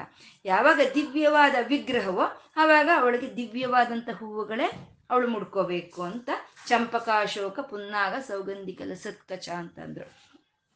ಈ ಹೂವುಗಳೆಲ್ಲ ಯಾಕೆ ಅಮ್ಮನವ್ರ ತಲೆ ಹೋಗಿ ಸೇರಿದೆ ಹಾಗೆ ಅಂತಂದರೆ, ಇವಾಗ ನಾವಾದ್ರೂ ಒಂದು ದುಂಡು ಮಲ್ಲಿಗೆ ಕಟ್ಟಿ ನಾವು ಮುಡ್ಕೊಳ್ತೀವಿ. ಯಾಕೆ ಮುಡ್ಕೊಳ್ತೀವಿ ಅಂದರೆ ಅದ್ರ ಪರಿಮಳ ನಮ್ಮ ಕೂದಲಿಗೆ ಬರಬೇಕು ಅಂತ ನಾವು ಮುಡ್ಕೊಳ್ತೀವಿ. ಆದರೆ ಇಲ್ಲಿ ಅಮ್ಮನವರ ಒಂದು ಮುಡಿಯಲ್ಲಿ ಸಹಜವಾಗಿ ಇದೆ ಆ ಸೌರಭ್ಯ ಅನ್ನೋದು. ಸಹಜಮುಪಲಬ್ಧಂ ಸುಮನಸಹ ಅಂತಂದ್ರು ಶಂಕರರು. ಅಂದರೆ ಸಹಜವಾಗಿ ಅಮ್ಮನವರ ಕೇಶಗಳಲ್ಲಿ ಸಹಜವಾಗಿದೆ ಆ ಪರಿಮಳ. ಆ ಸಹಜವಾಗಿ ಇರುವಂಥ ಪರಿಮಳವನ್ನು ಹೀರ್ಕೊಳ್ಳೋ ಸಲುವಾಗಿ ಆ ಎಲ್ಲ ಹೂವುಗಳು ಹೋಗಿ ಅಮ್ಮನವರ ಮುಡಿ ಸೇರಿದೆ ಅಂತ ಇದು ಅವಿ ಹೀರ್ಕೋಬೇಕು ಅಷ್ಟೇ. ಅಮ್ಮನವರ ಒಂದು ಕೂದಲಿಗೇನೋ ಆ ಒಂದು ಇದು ಅವಶ್ಯಕತೆ ಇಲ್ಲ ಅಂತ. ಏಕೆಂದರೆ ಅಮ್ಮನವ್ರದ್ದು ದಿವ್ಯವಾದ ಅಂತ ಶರೀರ ಅಲ್ವಾ, ಹಾಗೆ ದಿವ್ಯವಾದ ಶರೀರ ಅಂದರೆ ಆ ಗುಣಗಳು ದಿವ್ಯವಾಗೇ ಇರುತ್ತೆ. ಸಾಮಾನ್ಯ ಅಮ್ಮನವ್ರಿಗೆ ಬಿಟ್ಟರೆ ಬೇರೆ ಇನ್ನು ಯಾವ ಜೀವಿಯ ಕೂದಲಿಗೂ ಆ ಪರಿಮಳ ಅನ್ನೋದು ಇರಲ್ಲ. ನಾವೇ ಹೇರ್ ಆಯಿಲ್ ಹಚ್ಕೋಬೇಕು, ಇನ್ನೊಂದು ಹಚ್ಕೋಬೇಕು, ಮತ್ತೊಂದು ಹಚ್ಕೋಬೇಕೇ ಹೊರ್ತು ನಮ್ಮದು ಸಹಜವಾಗಿ ನಮಗೆ ಆ ಪರಿಮಳ ಅನ್ನೋದು ನಮ್ಮ ಕೂದಲಿಗೆ ಇಲ್ದಲೇ ಇರೋವಂಥದ್ದು. ಇದು ಪಾಂಡ್ಯ ದೇಶದಲ್ಲಿ ಒಂದು ಈಶ್ವರನ ದೇವಸ್ಥಾನ. ಆ ಈಶ್ವರನ ದೇವಸ್ಥಾನದಲ್ಲಿ ಅರ್ಚಕರು ಶ್ರದ್ಧೆಯಿಂದ ಭಕ್ತಿಯಿಂದ ಆ ಶಿವನ ಉಪಾಸನೆ ಮಾಡಿಕೊಂಡು ಇರ್ತಾರೆ. ಒಂದ್ಸರಿ ಬರಗಾಲ ಬಂದ್ಬಿಡುತ್ತೆ. ಆ ಬರಗಾಲ ಬಂದ್ಬಿಟ್ಟು ತಿನ್ನೋದಕ್ಕೂ ಒಂದು ಕಾಳು ಧಾನ್ಯ ಅನ್ನೋದು ಸಿಕ್ಕಲ್ಲ. ಹಾಗಿರ್ಬೇಕಾದ್ರೆ ಅವ್ರೇನ್ ಮಾಡ್ತಾರೆ, ಅವ್ರಿಗೆ ಸಿಕ್ಕಿದ್ದನ್ನೇ ಏನ್ ಸಿಕ್ಕಿದ್ರೆ ಅದನ್ನೇ ಅವರು ಶಿವನಿಗೆ ನಿವೇದನೆ ಮಾಡ್ತಾ ಅವರೇ ಅದನ್ನ ಪ್ರಸಾದವಾಗಿ ತಗೊಂಡು ಕಾಲ ಕಳೀತಾ ಇರ್ತಾರೆ. ಆದ್ರೆ ಅವ್ರೇನು ಒಂದು ಸ್ವಲ್ಪನೂ ಅವ್ರಿಗೆ ಒಂದು ದುಃಖ ಅನ್ನೋದಿರಲ್ಲ. ಈಶ್ವರನಿಗೆ ಶಿವನಿಗೆ ಇಡೋಷ್ಟು ಧಾನ್ಯ ನಂಗೆ ಸಿಕ್ಕಿದ್ರೆ ಸಾಕು ಅಂತ ಹೇಳ್ತಾ ಅವ್ರಿಗೇನು ಸಿಕ್ಕಿದೆಯೋ ಅದನ್ನ ಅವರು ಅಲ್ಲಿ ಶಿವನಿಗೆ ಅರ್ಪಣೆ ಮಾಡಿಕೊಂಡು ಅವರು ಶ್ರದ್ಧೆಯಿಂದ ಪೂಜೆ ಮಾಡ್ತಾ ಇರ್ತಾರೆ. ಬರಗಾಲ ಅಂದರೆ ಸುಮ್ಮನೆ ಇರ್ತಾ, ಭೀಕರವಾದ ಬರಗಾಲ, ಧಾನ್ಯ ಹೋಯ್ತು ಮತ್ತೆ ನೀರು ಹೋಯ್ತು. ಕುಡಿಯೋದಕ್ಕೆ ನೀರಾದರೂ ಸಿಕ್ಕಿದ್ರೆ ಆ ನೀರನ್ನೇ ಶಿವನಿಗಿಟ್ಟು ಅವರು ಅದನ್ನೇ ಕುಡಿತಾ ಇದ್ರು. ಆ ನೀರು ಸಿಕ್ಕದಲ್ಲಿ ಆಗೋಯ್ತು. ಆವಾಗ ಅವ್ರಿಗೆ ದುಃಖ ಆಯ್ತಂತ. ಇಷ್ಟು ದಿನ ಆಗ್ಲಿಲ್ಲ, ಬರಗಾಲ ಬಂತು, ನನ್ಗೇನು ಸಿಕ್ಲಿಲ್ಲ ಅಂತ, ಏನೂ ಸಿಕ್ಕದಲ್ಲೇ ಈಶ್ವರನ್ಗಿಡೋಕೆ ಏನು ಇಲ್ವಲ್ಲ ಇಲ್ಲಿ ಅಂತ ದುಃಖ ಆಗಿ ನಾನು ಇನ್ಯಾಕೆ ಇರಬೇಕು ಈಶ್ವರನ ದೇವಸ್ಥಾನದಲ್ಲಿ, ನಾನು ಇರೋದು ಬೇಡ, ಹೊರಟೋಗೋಣ ನಾನು ಅಂತ ಅವರು ಗಂಟು ಮುಟ್ಟೆ ಕಟ್ಕೊಂಡು ಹೊರಡ್ತಾ ಇದ್ರೆ ಶಿವನು ದೇವಸ್ಥಾನದಲ್ಲಿ ಇರೋ ಅಂತಹ ಶಿವನು ಅವನು ಬ್ರಾಹ್ಮಣ ವೇಷಧಾರಿಯಾಗಿ ಬರ್ತಾನೆ. ಬಂದು ಎಲ್ಲಿ ಹೋಗ್ತಾ ಇದೀಯಾ ಅಂತಂದ್ರೆ, ಈ ಶಿವನಿಗೆ ಇಡೋಣ ಅಂದ್ರೆ ಏನೂ ಇಲ್ಲ, ಬರಗಾಲ ಬಂದ್ಬಿಟ್ಟಿದೆ, ನಾನಿನ್ ಇಲ್ಲಿ ಇರೋದ್ರಲ್ಲಿ ಯಾವ ಪ್ರಯೋಜನನೂ ಇಲ್ಲ, ನಾನು ಹೊರಟೋಗ್ತೀನಿ ಅಂತ ಅಂದಾಗ, ಹಾಗೆ ಮಾಡಬೇಡ ಇರು, ನಾನೊಂದು ಕವಿ ನಾನು ಒಂದು ಕವಿತೆಯನ್ನು ಬರೆದು ನೀನು ಕೊಡ್ತೀನಿ, ನೀನು ಅದನ್ನ ತಗೊಂಡೋಗಿ ಪಾಂಡರಾಜನ ಕೊಡು, ಅವರು ನಿನಗೆ ಅವರು ನಿನಗೆ ಬೇಕಾದಷ್ಟು ಹಣಗಳನ್ನು ಕೊಡ್ತಾರೆ, ನಿನಗೆ ಸತ್ಕಾರ ಮಾಡ್ತಾರೆ, ಅದರಿಂದ ನೀನು ದರಿದ್ರ ಹೋಗುತ್ತೆ ಅಂತ ಹೇಳ್ತಾರೆ. ಆವಾಗ ಸ್ವಾಮಿ, ದರಿದ್ರ ಹೋಗಿದ್ರು ಪರವಾಗಿಲ್ಲ, ಶಿವನಿಗೆ ಕೊಡೋ ಅಷ್ಟು ಧಾನ್ಯ ನಂಗೆ ಅವ್ರು ಕೊಟ್ಟರೆ ಸಾಕು ಅಂತ ಹೇಳಿ ಇವ್ರು ಬರೆದು ಕೊಟ್ಟಿರೋಂಥ ಚೀಟಿಯನ್ನು ತಗೊಂಡು ಪಾಂಡರಾಜನ ಆಸ್ಥಾನಕ್ಕೆ ಹೋಗ್ತಾರೆ. ಹೋದಾಗ ಸರಿ ಅವರು ಓದ್ತಾರೆ, ತುಂಬ ಚೆನ್ನಾಗಿದೆ ತುಂಬ ಚೆನ್ನಾಗಿದೆ ಅಂತ ಹೇಳ್ತಾರೆ. ಇವ್ರಿಗೆ ಸತ್ಕಾರ ಮಾಡೋಣ, ಎಲ್ಲ ತಯಾರಿ ಮಾಡಿ ಅಂತ ರಾಜರು ಸೇವಕರಿಗೆ ಹೇಳಿದ್ರೆ, ಅಲ್ಲಿವರೆಗೂ ಸುಮ್ಮನೆ ಇದ್ದಂಥ ಒಂದು ಪಂಡಿತರು ಎದ್ದು ನಿಂತ್ಕೊಳ್ತಾರೆ. ಪಂಡಿತರು ಅಂದರೆ ಅಷ್ಟೇ, ಏನು ತಪ್ಪಿದೆ ಅಂತ ಅಲ್ಲಿ ಹುಡುಕ್ತಾರೆ ಅವರು.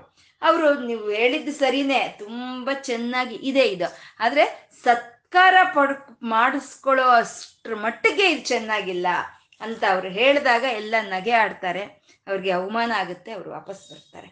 ಬಂದಾಗ ಅವನು ಕೇಳ್ತಾರೆ, ಶಿವನ ಒಂದು ಬ್ರಾಹ್ಮಣನ ರೂಪದಲ್ಲಿ ಇರೋಂಥ ಶಿವನು ಕೇಳ್ತಾನೆ, ಏನು ಕೊಟ್ರಾ, ಸತ್ಕಾರ ಮಾಡಿದ್ರ, ನಿಂಗೆ ಸಿಕ್ತಾ, ದನ ದಿನಸು ಧಾನ್ಯ ಎಲ್ಲ ನಿಂಗೆ ಸಿಕ್ತಾ ಅಂತ ಕೇಳಿದ್ರೆ, ಅಯ್ಯೋ ಸುಮ್ಮನೆ ಇರಪ್ಪ ಸ್ವಾಮಿ, ಏನೋ ಮರ್ಯಾದೆಯಾಗಿ ಜೀವನ ಮಾಡ್ತಾ ಇದ್ದೆ, ಏನಿತ್ತೋ ಅದು ನಿಂಗೂ ಶಿವನಿಗೂ ಕೊಟ್ಟು ನಾನು ತಿಂತಾ ಇದ್ದೆ, ನಾನು ಮರ್ಯಾದೆಯಾಗಿ ಜೀವನ ಮಾಡ್ತಾ ಇದ್ದೆ, ಇವಾಗ ನಿನ್ನಿಂದ ನಂಗೆ ಮರ್ಯಾದೆ ಹೋಯ್ತು.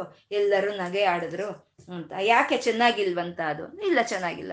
ಸರಿ ನಾನು ಬರ್ತೀನಿ ನಡಿ ಅಂತ ಅವನ ಜೊತೆಲೆ ಹೋದ್ರು. ಆಸ್ಥಾನಕ್ಕೆ ಹೋದರೆ ನಿಂತ್ಕೊಂಡು ಅವನು ಹೇಳ್ತಾನೆ, ಅರ್ಚಕರು ಹೇಳ್ತಾರೆ, ನಾನು ಒಂದು ಸುಳ್ಳು ಹೇಳಿದ್ದೀನಿ ನಿಮ್ಮ ಹತ್ರ, ಬರೆದಿದ್ದ ಕವಿತೆ ಬರೆದಿದ್ದು ನಾನಲ್ಲ ಇವರು ಅಂತ ಹೇಳ್ತಾರೆ.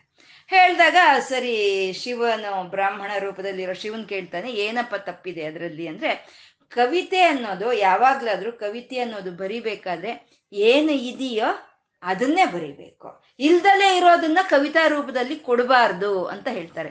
ಏನ್ ಕೊಟ್ಟಿದ್ದೀನಿ ಇವಾಗ ಇಲ್ದಲೇ ಇರೋದು ಅಂತ ಅಂದ್ರೆ, ಹೆಣ್ಣಿಗೆ ಸಹಜವಾಗಿ ಕೂದಲಲ್ಲಿ ಪರಿಮಳ ಇದೆ ಅಂತ ನೀನ್ ಬರ್ದಿದೀಯಾ ಅಂತ ಅಂದ್ರೆ, ಹಾ ಇರಲ್ವಾ, ಹಾಗಾದ್ರೆ ಸಹಜವಾಗಿ ಹೆಣ್ಣಿಗೆ ಕೂದಲಲ್ಲಿ ಪರಿಮಳ ಇರಲ್ವಾ ಅಂತ ಕೇಳಿದ್ರಂತೆ ಇವರು ಬ್ರಾಹ್ಮಣ. ಯಾಕೆಂದ್ರೆ ಅವನಿಗೆ ಗೊತ್ತಿರೋದು ಒಂದೇ ಒಂದು ಹೆಣ್ಣು, ಅವಳೇ ಪರಮೇಶ್ವರಿ, ಅವಳು ಕೂದಲಲ್ಲಿ ಅಸಹಜವಾದ ಗಂಧ ಅಂತ ಇದೆ, ಹಾಗಾಗಿ ಅವನು ಸಹಜವಾಗ ಗಂಧ ಇದೆ ಅಂತ ಬರೆದ್ಬಿಟ್ಟಿದ್ದಾನೆ. ಅಂದ್ರೆ ಸಹಜವಾಗಿ ಸಹಜ ಸಹಜಮುಪಲಬ್ಧಂ ಸುಮನಸಃ, ಆ ರೀತಿ ಒಂದು ಸಹಜವಾದಂಥ ಒಂದು ಗಂಧ ಅನ್ನೋದು ಅಮ್ಮನವ್ರ ಕೇಶಗಳಿಗಿದೆ. ಅದನ್ನ ಹೀರ್ಕೊಳ್ಳೋದಕ್ಕೋಸ್ಕರ ಈ ಚಂಪಕ, ಸಂಪಂಗಿ, ಅಶೋಕ, ಪುನ್ನಾಗ ಹೂವುಗಳು ಅಮ್ಮನವರ ಮುಡಿಯಲ್ಲಿ ಕಾಣಿಸ್ತಾ ಇದೆ ಅಂತ ಅಷ್ಟೇ. ಒಂದು ಬೆಳಗ್ಗೆ ಹುಟ್ಟಿ ಸಂಜೆಗೆ ಬಿದ್ದೋಗೋ ಅಂಥ ಒಂದು ಬಾಡಿ ಹೋಗುವಂಥ ಹೂವುಗಳಿಗೆ ಅಮ್ಮನ ಮುಡಿನೋ ಸ್ವಾಮಿಯ ಪಾದಗಳೋ ಸೇರೋದಕ್ಕಿಂತ ಅದಕ್ಕಿನ್ನೇನು ಬೇಕು ಅಲ್ವಾ? ಶಚಿದೇವಿ ವಸಂತಸ್ಮನ್ ಮನ್ಯೆ ವಲಮಥನ ವಾಟಿ ವಿಟಪಿನಾಮ್, ಅದು ಹೇಳ್ಬಿಟ್ರು ಶಂಕರರು. ಶಚಿದೇವಿ ಬೆಳಗ್ಗೆ ಎದ್ದು ಸ್ನಾನ ಮಾಡಿ, ಅವಳು ತುಂಬ ಶ್ರೀವಿದ್ಯಾ ಆರಾಧಕಳು, ಅಮ್ಮನವರು ಅಂದರೆ ಅತೀ ಭಕ್ತಿ ಅವಳಿಗೆ. ಅವಳು ಮಹಾರಾಣಿ, ಅವಳು ಯಾರನ್ನಾದ್ರೂ ಕರೆಸಿ ಆ ಹೂವನ್ನು ಕಿತ್ಕೊಂಡು ಬಾ ಅಂತ ಕಳಿಸ್ಬೋದಾಗಿತ್ತು. ಆದರೆ ಶಚಿದೇವಿಗೆ ಅದು ಇಷ್ಟ ಇಲ್ವಂತೆ. ತಾನು ಕೈಯಾರ ಹೂವುಗಳನ್ನು ಕಿತ್ಕೊಂಡು ಬಂದು ಅಮ್ಮನವ್ರಿಗೆ ಪೂಜೆ ಮಾಡಬೇಕು. ನಾವು ಕೈಯಾರ ಹೂವುಗಳನ್ನು ಕಿತ್ಕೊಂಡು ಬಂದು ಪೂಜೆ ಮಾಡಿದ್ರೆ ಅದು ಸಾತ್ವಿಕ ಪೂಜೆ ಆಗುತ್ತೆ. ಯಾರೋ ತಂದು ಕೊಟ್ಟಿರೋ ಹೂವನ್ನು ಪೂಜೆ ಮಾಡಿದ್ರೆ ಅದು ರಾಜತ್ವ ಆಗುತ್ತೆ ಅಂತ ಆ ರಾಣಿ, ಮಹಾರಾಣಿಯಾದಂಥ ಶಚಿದೇವಿ ತಾನೇ ಬುಟ್ಟಿಯನ್ನು ಹಿಡಿದು ವಸಂತಸ್ಮಿನ್ ಮನ್ಯೆ ವಲಮತನ ವಾಟಿ ವಿಟಪಿನಾಮ್, ಆ ಇಂದ್ರನ ಒಂದು ವನದೊಳಕ್ಕೆ ಹೋದ್ಲಂತೆ, ಬುಟ್ಟಿ ತಗೊಂಡು ಹೋಗ್ತಾ ಇದ್ಲಂತೆ. ಹೋಗ್ತಾ ಇದ್ದಾಗೆ, ಇನ್ನು ಶಚಿದೇವಿ ಬರ್ತಾ ಇದ್ದಾಗೆ ಎಲ್ಲ ಹೂವುಗಳು ನನ್ನನ್ನು ಕುಯ್ಕೋ ನನ್ನನ್ನು ಕುಯ್ಕೋ ಅಂತ ಕೂಕ್ಕೊಳ್ತಾ ಇತ್ತಂತೆ. ಅಂದರೆ ಅದು ಕೇಳಿಸ್ದಲ್ಲೇ ಇರ್ಬೋದು ಶಚಿದೇವಿಗೆ, ಆದರೆ ಅದ್ರ ಭಾವನೆ ಅಂತೂ ಅದೇ ಆಗಿರುತ್ತೆ. ಎಲ್ಲ ಗಿಡಗಳು ನನಗೆ ಬಿಟ್ಟಿರೋ ಹೂವುಗಳನ್ನೇ ಕಿತ್ಕೋ, ನನಗೆ ಬಿಟ್ಟಿರೋ ಹೂವುಗಳನ್ನೇ ಕಿತ್ಕೋ ನೀನು ಅಂತ ಆ ಎಲ್ಲ ಹೂವುಗಳನ್ನು ಒಂದು ಕಿರ್ಚ್ತಾ ಇತ್ತಂತೆ ಅವು. ಏಕೆಂದರೆ ಈ ಈಶ್ವರ ಆರಾಧನೆ ಇಲ್ದಲೇ ಇರುವಂಥ ಈ ಮನುಷ್ಯನ ಜೀವನಕ್ಕಿಂತ ಆ ಸ್ವಾಮಿ ಪೂಜೆಗೆ ಉಪಯೋಗ ಪಡೋ ಅಂಥ ಒಂದು ಗಿಡವಾಗಿ ಹುಟ್ಟಿದ್ರು ಸರಿ. ಹಾಗೆ ಬೆಳಗ್ಗೆ ಹುಟ್ಟು ಸಂಜೆ ಬಿದ್ದೋಗೋ ಅಂಥ ಹೂವುಗಳಿಗೆ ಆ ಅಮ್ಮನವರ ಮುಡಿ ಸೇರಬೇಕು ಅಂತ ಆ ರೀತಿ ಒಂದು ಇದು ತೋರಿಸ್ತಾ ಇತ್ತಂತೆ. ಅದು ಚಂಪಕ, ಅಶೋಕ, ಪುನ್ನಾಗ, ಸೌಗಂಧಿಕ, ಲಸತ್ಕಚ ಅಂತ. ಇದು ಅಮ್ಮನವರ ಒಂದು ಶರೀರ ಅನ್ನೋದು ದಿವ್ಯವಾಗಿರುವಂಥ ಶರೀರ, ಮಂತ್ರಮಯವಾದಂಥ ಶರೀರ ಅಂತ ನಾವು ಹೇಳ್ಕೊಂಡಿದ್ದೀವಿ. ಈ ಚಿದಗ್ನಿಕುಂಡದಲ್ಲಿ ಎಲ್ಲ ದೇವತೆಗಳು ಬಿದ್ದು ಹೋದಾಗ ಮತ್ತೆ ಎಲ್ಲ ದೇವತೆಗಳ ಶಕ್ತಿಯನ್ನು ಒಂದುಗೂಡಿಸ್ಕೊಂಡು ಬಂದಂಥ ಅಮ್ಮನವರು ಎಲ್ಲ ದೇವತೆಗಳನ್ನು ಸೃಜಿಸ್ತಾರೆ ಅಂತ ನಾವು ಹೇಳ್ಕೊಂಡ್ವಿ. ಆ ಸೃಜಿಸೋವಾಗ ಒಂದೊಂದು ಭಾಗದಿಂದ ಒಂದೊಂದು ದೇವ್ರನ್ನ ಸೃಜಿಸ್ತಾಳೆ. ಹಾಗೆ ಅಮ್ಮನವರ ಕೂದಲಿಂದ ಯಮನನ್ನು ಸೃಜಿಸ್ತಾಳೆ ಅಮ್ಮನವರು. ಅಮ್ಮನವ್ರ ಕೇಶಗಳಿಂದ ಯಮ ಬರ್ತಾನೆ.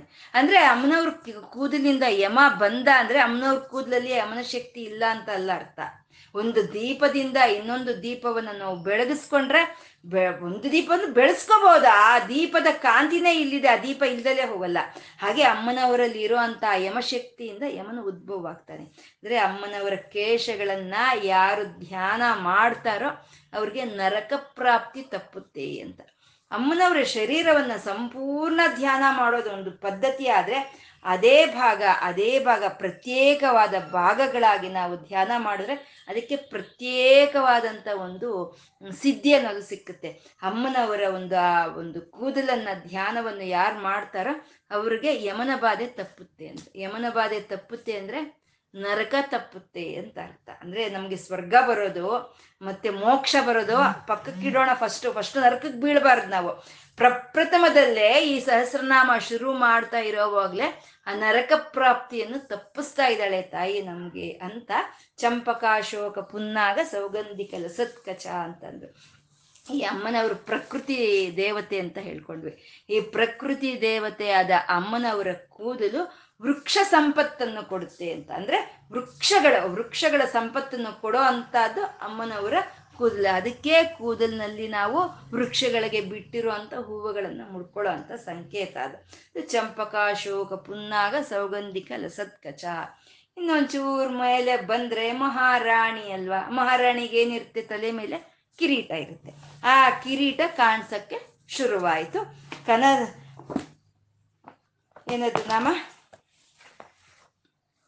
ಚಂಪಕಾಶೋಕ ಪುನ್ನಾಗ ಸೌಗಂಧಿಕ ಲಸತ್ಕಚ ಕುರುವಿಂದ ಮಣಿಶ್ರೇಣಿ ಕನತ್ ಕೋಟೀರ ಮಂಡಿತ ಅಂದ್ರು. ಅಂದ್ರೆ ಕುರುವಿಂದಗಳಿಂದ ಅಂದ್ರೆ ಪದ್ಮರಾಗ ಒಂದು ಮಣಿಗಳಿಂದ, ಕುರುವಿಂದ ಮಣಿಗಳಿಂದ ಮಾಡಿರೋ ಅಂತ ರತ್ನಮಯವಾದಂಥ ಕಿರೀಟವನ್ನ ಅಮ್ಮನವರು ಧರಿಸಿದ್ದಾರೆ, ಆ ಕಿರೀಟ ಕಾಣಿಸ್ತಾ ಇದೆ ಅಂತ. ಈ ಪದ್ಮರಾಗ ಮಣಿಗಳು, ಕುರುವಿಂದ ಮಣಿಗಳು ಅಂತಂದ್ರೆ ಅದು ಒಂದು ಸಿಂಹ ದೇಶದಲ್ಲಿ ಸಿಕ್ಕೋ ಅಂಥದ್ದು, ಸಿಂಹಳ ದೇಶದಲ್ಲಿ ಸಿಕ್ಕೋ ಅಂಥದ್ದು ಅಂತ ಹೇಳ್ತಾರೆ. ಸಿಂಹಳ ದೇಶದಲ್ಲಿ ಸಿಕ್ಕೋ ಅಂಥ ರತ್ನಗಳನ್ನ, ವಜ್ರಗಳನ್ನ ಕುರುವಿಂದಗಳು ಅಂತ ಕರೀತಾರೆ. ಅಂದ್ರೆ ಸಿಂಹಳ ದೇಶ ಅಂದ್ರೆ ಯಾವುದು? ನಮ್ಗೆ ಸಿಂಹಳ ದೇಶ ಅಂದ್ರೆ ನಾವು ಇವಾಗ ಹೇಳ್ಕೊಳ್ಳೋ ಅಂತ ಶ್ರೀಲಂಕಾ, ಸಿಲೋನೆ ನಮ್ಗೆ ಸಿಂಹಳ ದೇಶ. ಅಂದ್ರೆ ಶ್ರೀಲಂಕಾದಲ್ಲಿ ಸಿಕ್ಕೋ ಅಂತ ರತ್ನ ಮಾಣಿಕ್ಯ ಮುತ್ತುಗಳನ್ನು ನಮ್ಮನವರು ಕಿರೀಟದಲ್ಲಿ ಧರಿಸಿದ್ರಾ ಅಂತಂದ್ರೆ, ಸಿಂಹಳ ದೇಶ ಅಂತ ಅಂದ್ರೆ ಲಯನ್ ಶೇರ್ ಅಂತೀವಿ ನಾವು ಅಲ್ವಾ, ಲಯನ್ ಶೇರ್ ಅಂತೀವಿ, ಅದೇ ಸಿಂಹಪಾಲು ಅಂತೀವಿ.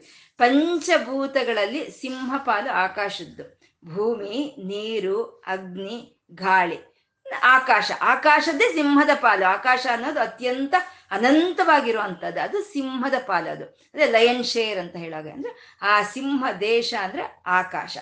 ಆಕಾಶದಲ್ಲಿ ಸಿಕ್ಕೋ ಅಂತ ಆ ಒಂದು ರತ್ನಗಳು ಯಾವುದು? ಸೂರ್ಯ, ಚಂದ್ರ, ಗ್ರಹ, ನಕ್ಷತ್ರಗಳು. ಫಳ ಫಳ ಫಳ ಅಂತ ಹೊಳಿತಾ ಇರುತ್ತೆ ಅಲ್ವಾ, ಆ ರೀತಿ ಜ್ಯೋತಿರ್ಮಂಡಲಗಳು ಎಲ್ಲ ಅಮ್ಮನವರ ಕಿರೀಟದಲ್ಲಿ ಫಳ ಫಳ ಅಂತ ಹೊಳಿತಾ ಇದೆ ಅಂತ ಹೇಳ್ತಾ, ಕುರುವಿಂದ ಮಣಿಶ್ರೇಣಿ ಕನತ್ ಕೋಟೀರ ಮಂಡಿತ ಅಂತ ಹೇಳಿದ್ರು. ಅಂದ್ರೆ ಪ್ರಕೃತಿ ಸ್ವರೂಪಿಣಿ ಅಮ್ಮನವರು, ಪ್ರಕೃತಿಯಲ್ಲಿ ಇರೋಂಥ ಪ್ರತಿ ಒಂದು ಅಮ್ಮನವರ ಅವಯವವೇ ಆಗಿದೆ. ಪ್ರಕೃತಿನಲ್ಲಿ ಇರೋಂಥ ಸಂಪತ್ತೆಲ್ಲ ಅಮ್ಮನವರ ಐಶ್ವರ್ಯಗಳೇ ಅಂತ ತಿಳಿಸೋ ಅಂತದ್ದೇ ಕುರುವಿಂದ ಮಣಿಶ್ರೇಣಿ ಕನತ್ ಕೋಟೀರ ಮಂಡಿತ ಅಂತಂದ್ರು. ಅಂದ್ರೆ ಈ ಜ್ಯೋತಿರ್ಮಂಡಲಗಳು ಎಲ್ಲ ಅಮ್ಮನವರ ಕಿರೀಟದಲ್ಲಿ ಆಭರಣಗಳಾಗಿ ಫಳ ಫಳ ಫಳ, ಕನತ್ ಅಂದ್ರೆ ಮಿಂಚುತ್ತಾ ಇದೆ, ಆ ಫಳ ಫಳ ಫಳ ಅಂತ ಹೊಳಿತಾ ಇದೆ ಅಂತ. ವಿಶ್ವಕರ್ಮನು ಅಮ್ಮನವ್ರ ಕಿರೀಟ ಮಾಡ್ತಾ ಇದ್ರೆ ಈ ಜ್ಯೋತಿರ್ಮಂಡಲಗಳೆಲ್ಲ ಹೋಗಿ ಕೇಳ್ತಂತೆ, ನನ್ನನ್ನಿಡೋ ನನ್ನನ್ನಿಡೋ, ಅಮ್ಮನವ್ರ ಕಿರೀಟದಲ್ಲಿ ನನ್ನನ್ನಿಡೋ ಅಂತ ಅವ್ರು ಕೇಳಿದ್ರೆ, ಅವ್ರು ಕೇಳಿದ ಮಾತಿಗೆ ವಿಶ್ವಕರ್ಮನು ಅಮ್ಮನವರ ಕಿರೀಟದಲ್ಲಿ ಆ ಎಲ್ಲ ವಿಧವಾದಂಥ ಒಂದು ಜ್ಯೋತಿರ್ಮಂಡಲಗಳನ್ನು ಆ ಒಂದು ಮಣಿಗಳ ಹಾಗೆ ರತ್ನಗಳಾಗಿ ಇಟ್ಟನಂತೆ. ಅದು ಕುರುವಿಂದ ಮಣಿಶ್ರೇಣಿ ಕನತ್ ಕೋಟೀರ ಮಂಡಿತ ಅಂತ ಹೇಳಿ. ಮತ್ತೆ ಸ್ವಲ್ಪ ಇನ್ನೂ ಸ್ವಲ್ಪ ಹೇಳೋ ಅಷ್ಟೊತ್ತಿಗೆ ಅಷ್ಟಮಿ ಚಂದ್ರ ವಿಭ್ರಾಜ ದಲಿಕ ಸ್ಥಳ ಶೋಭಿತ ಅಂತ ಇದ್ದಾರೆ. ಇದು ಒಂದೇ ನಾಮವಾಗಿ ಹೇಳಬೇಕು. ಅಮ್ಮನವರ ಒಂದು ಪಾಲಭಾಗ ಅನ್ನೋದು ಕಾಣಿಸಕ್ಕೆ ಶುರುವಾಯಿತು. ಅದು ಯಾವ ರೀತಿ ಇದೆ ಅಂದ್ರೆ ಅಷ್ಟಮಿ ಚಂದ್ರನ ಹಾಗೆ ಇದೆ ಅಂತ. ಯಾಕೆಂದ್ರೆ ಅಮ್ಮನವ್ರ ಕಿರೀಟ ಈಗ ಬಂದ್ಬಿಟ್ಟಿದೆ, ಇಲ್ಲಿವರೆಗೂ ಬಂದ್ಬಿಟ್ಟಿದೆ. ಅದು ಏನೀಗ ಸ್ಟ್ರೈಟ್ ಲೈನ್ ಆಗಿರಲ್ಲ, ಅದು ಕರ್ವ್ ಆಗಿರುತ್ತೆ. ಆ ಕರ್ವ್ ಆಗಿ ಯಾವಾಗ ಇಲ್ಲಿವರೆಗೂ ಆ ಕಿರೀಟ ಬಂದ್ಬಿಡ್ತೋ, ಇನ್ನೀ ಪಾಲಭಾಗ ಅನ್ನೋದು ಅದು ಅಷ್ಟಮಿ ಚಂದ್ರನ ಹಾಗೆ ಕಾಣಿಸ್ತಾ ಇದೆ ಅಂತ ಪಾಲಭಾಗದ ವರ್ಣನೆಯನ್ನ ಮಾಡ್ತಾ ಇದ್ದಾರೆ. ಅಷ್ಟಮಿ ಅಂದ್ರೆ ಯಾವ ಅಷ್ಟಮಿ? ಶುಕ್ಲ ಪಕ್ಷಮಿಯಲ್ಲಿ ಇರುವಂತ ಅಷ್ಟಮಿನ ಅಥವಾ ಕೃಷ್ಣ ಪಕ್ಷದಲ್ಲಿ ಇರುವಂತ ಅಷ್ಟಮಿನ? ಯಾವುದು ಯಾವ ಅಷ್ಟಮಿಯಾಗೆ ಕಾಣಿಸ್ತಾ ಇದೆ ಅಂದ್ರೆ ಇಲ್ಲಿ ಯಾವುದು ಹೇಳಿಲ್ಲ. ಕೃಷ್ಣ ಪಕ್ಷ ಅಂತಾನು ಹೇಳಿಲ್ಲ, ಶುಕ್ಲ ಪಕ್ಷನೋ ಅಂತ ಹೇಳಿಲ್ಲ. ಯಾಕೆ ಹೇಳಿಲ್ಲ ಅಂತಂದ್ರೆ, ಶುಕ್ಲ ಪಕ್ಷವಾದ್ರೂ ಆಗ್ಬೋದು, ಕೃಷ್ಣ ಪಕ್ಷವಾದ್ರೂ ಆಗ್ಬೋದು, ಅಷ್ಟಮಿಯ ದಿನ ಚಂದ್ರನು ಒಂದೇ ರೀತಿ ಇರ್ತಾನೆ, ಅದರಲ್ಲಿ ಯಾವುದು ಒಂದು ಬದಲಾವಣೆ ಅಂತ ಇರೋದಿಲ್ಲ. ಇವಾಗ ಪಾಡ್ಯಮಿ ಇದೆ, ಪಾಡ್ಯಮಿ ದಿನ ಹುಣ್ಣಿಮೆ ಆದ್ಮೇಲೆ ಬರುವಂತ ಪಾಡ್ಯಮಿ ದಿನ ಹೇಗಿರ್ತಾನೆ ಚಂದ್ರ? ಫಳಫಳ ಅಂತ ಹೊಳಿತಾ ಇರ್ತಾನೆ. ಅಮಾವಾಸ್ಯೆ ಆದ್ಮೇಲೆ ಬರೋ ಪಾಡ್ಯಮಿ ದಿನ ಇರೋದೇ ಇಲ್ಲ. ಆದ್ರೆ ಅಷ್ಟಮಿ ಅದು ಶುಕ್ಲ ಪಕ್ಷದ ಅಷ್ಟಮಿ ಅಂತಂದ್ರೆ ಅಥವಾ ಕೃಷ್ಣ ಪಕ್ಷದ ಅಷ್ಟಮಿ ಅಂತಂದ್ರೆ ಅದರಲ್ಲಿ ಯಾವುದೇ ವಿಧವಾದ ಬದಲಾವಣೆಗಳಲ್ಲೂ ಅಲ್ಲಿ ಇರೋದಿಲ್ಲ, ಒಂದೇ ರೀತಿ ಇರುತ್ತೆ ಅಂತ ಅಷ್ಟಮಿ ಚಂದ್ರ ವಿಭ್ರಾಜ ದಲಿಕ ಸ್ಥಳ ಶೋಭಿತ ಅಂತಂದ್ರು. ಇದು ಪಾಲಭಾಗವನ್ನ ವರ್ಣನೆ ಮಾಡ್ತಾ ಇದ್ದಾರೆ. ಪಾಲಭಾಗ ಅನ್ನೋದು ನಮ್ಮ ಮನಸ್ಸಿನಲ್ಲಿ ಇರುವಂತ ವಿಕಾರಗಳಿಗೆ ಸಂಕೇತವಾಗಿರುವಂಥದ್ದೇ ಪಾಲಭಾಗ. ಇವಾಗ ನಮ್ಗೆ ಆಶ್ಚರ್ಯ ಆಯ್ತು ಅಂದ್ರೆ ಹೇಗೋ ಮೇಲಕ್ಕೆ ಹೋಗುತ್ತೆ ನಮ್ಮ ಒಂದು ಪಾಲಭಾಗ, ನುದುರು ಅಂತ ಹೇಳೋದು. ಮತ್ತೆ ನಮ್ಗೇನೋ ಸಿಟ್ಟು ಬಂತು ಅಂದ್ರೆ ಇದೆಲ್ಲ ಮುದುರ್ಕೊಡುತ್ತೆ, ಹಿಂಗೆ ಸಿಂಗರಿಸ್ತೀವಿ. ಅಥವಾ ಏನಾದ್ರೂ ಸಮಸ್ಯೆಗಳು ಬಂದ್ರು ಅಂದ್ರೆ ಕೈ ಹಿಂಗೆ ಇಟ್ಕೊಂಡು ಇದು ಮಾಡ್ತೀವಿ. ಅಂದ್ರೆ ವಿಕಾರಗಳಿದೆ. ಆದ್ರೆ ಸೃಷ್ಟಿ ಸ್ಥಿತಿ ಲಯಗಳನ್ನು ಮಾಡ್ತಾ ಕೋಟಿ ಕೋಟಿ ಸಮಸ್ಯೆಗಳಿಗೆ ಪರಿಷ್ಕಾರವನ್ನು ಕೊಡ್ತಾ ಇರುವಂತ ಆ ತಾಯಿಯಲ್ಲಿ ಯಾವುದು ವಿಕಾರಗಳು ಇಲ್ಲ, ಶಾಂತ ಚಿತ್ತದಿಂದ ಇದ್ದಾಳೆ ಆ ತಾಯಿ ಅಂತ ಅಷ್ಟಮಿ ಚಂದ್ರ ವಿಭ್ರಾಜದಲ್ಲಿ ಕಸ್ತಳ ಶೋಭಿತ ಹಾಗೆ ಅಂತಂದ್ರು. ಅತ್ಯಂತ ಒಂದು ವಿಕಾರಗಳು ಇಲ್ದಲೇ ಇರುವಂತ ಶಾಂತ ಸ್ವರೂಪಳು ಅಂತ ಹೇಳೋ ಅಂತದ್ದೇ ಅಷ್ಟಮಿ ಚಂದ್ರ ವಿಭ್ರಾಜದಲ್ಲಿ ಕಸ್ತಳ ಶೋಭಿತ ಅಂತ ಹೇಳಿದ್ರು. ಮತ್ತೆ ಈ ಒಂದು ತಿಥಿನಿತ್ಯ ದೇವತೆಗಳು ಅಂತ ಹೇಳ್ತಾರೆ, ಕಾಮೇಶ್ವರಿ, ಭಗಮಾಲಿನಿ, ವಹ್ನಿವಾಸಿನಿ, ಭೇರುಂಡ ಅಂತ ಈಗ ಇರ್ತಾರೆ. ನಿತ್ಯಕ್ಲಿನ್ನ, ನೀಲ, ವಿಜಯ ಪತಾಕ, ಶಿವದೂತಿ ಈಗಿರ್ತಾರೆ. ಇವರೆಲ್ಲ 15 ಜನರನ್ನು ತಿಥಿನಿತ್ಯ ದೇವತೆಗಳು ಅಂತ ಹೇಳ್ತೀವಿ. ಅಂದ್ರೆ ಒಬ್ಬೊಬ್ರು ಒಂದೊಂದು ತಿಥಿಗೆ ಅಧಿದೇವತೆಯಾಗಿ ಇರ್ತಾರೆ. ಅಂದ್ರೆ ಇವಾಗ ಒಂದು ಜ್ವಾಲಾಮಾಲಿನಿ ಅನ್ನೋದು ಚತುರ್ದಶಿಯ ದಿನ ಇರೋ ಅಂಥದ್ದು. ಅಂದ್ರೆ ಹುಣ್ಣಿಮೆಯ ಮುಂಚೆ ಬರೋ ಅಂಥ ಚತುರ್ದಶಿ ದಿನ ಇರೋ ಅಂಥದ್ದು ಜ್ವಾಲಾಮಾಲಿನಿ. ಮತ್ತೆ ಅದು ಹಾಗೆ ರಿವರ್ಸಲ್ ಬರ್ತಾರೆ, ಆಮೇಲೆ ಪಾಡ್ಯಮಿ ದಿನಾನು ಆ ಜ್ವಾಲಾಮಾಲಿನಿನೇ ಇರ್ತಾಳೆ. ಆದ್ರೆ ಅಷ್ಟಮಿ ದಿನ ಮಾತ್ರ ತ್ವರಿತಾ ದೇವಿ ಅನ್ನೋ ದೇವತೆನೆ ಆ ಅಷ್ಟಮಿಯ ದಿನ ಒಂದು ಅಷ್ಟಮಿಯ ಒಂದು ದೇವತೆ ಅವಳು. ಅಷ್ಟಮಿಗೆ ಅಧಿದೇವತೆ ತ್ವರಿತಾ ದೇವಿ ಅಂತ.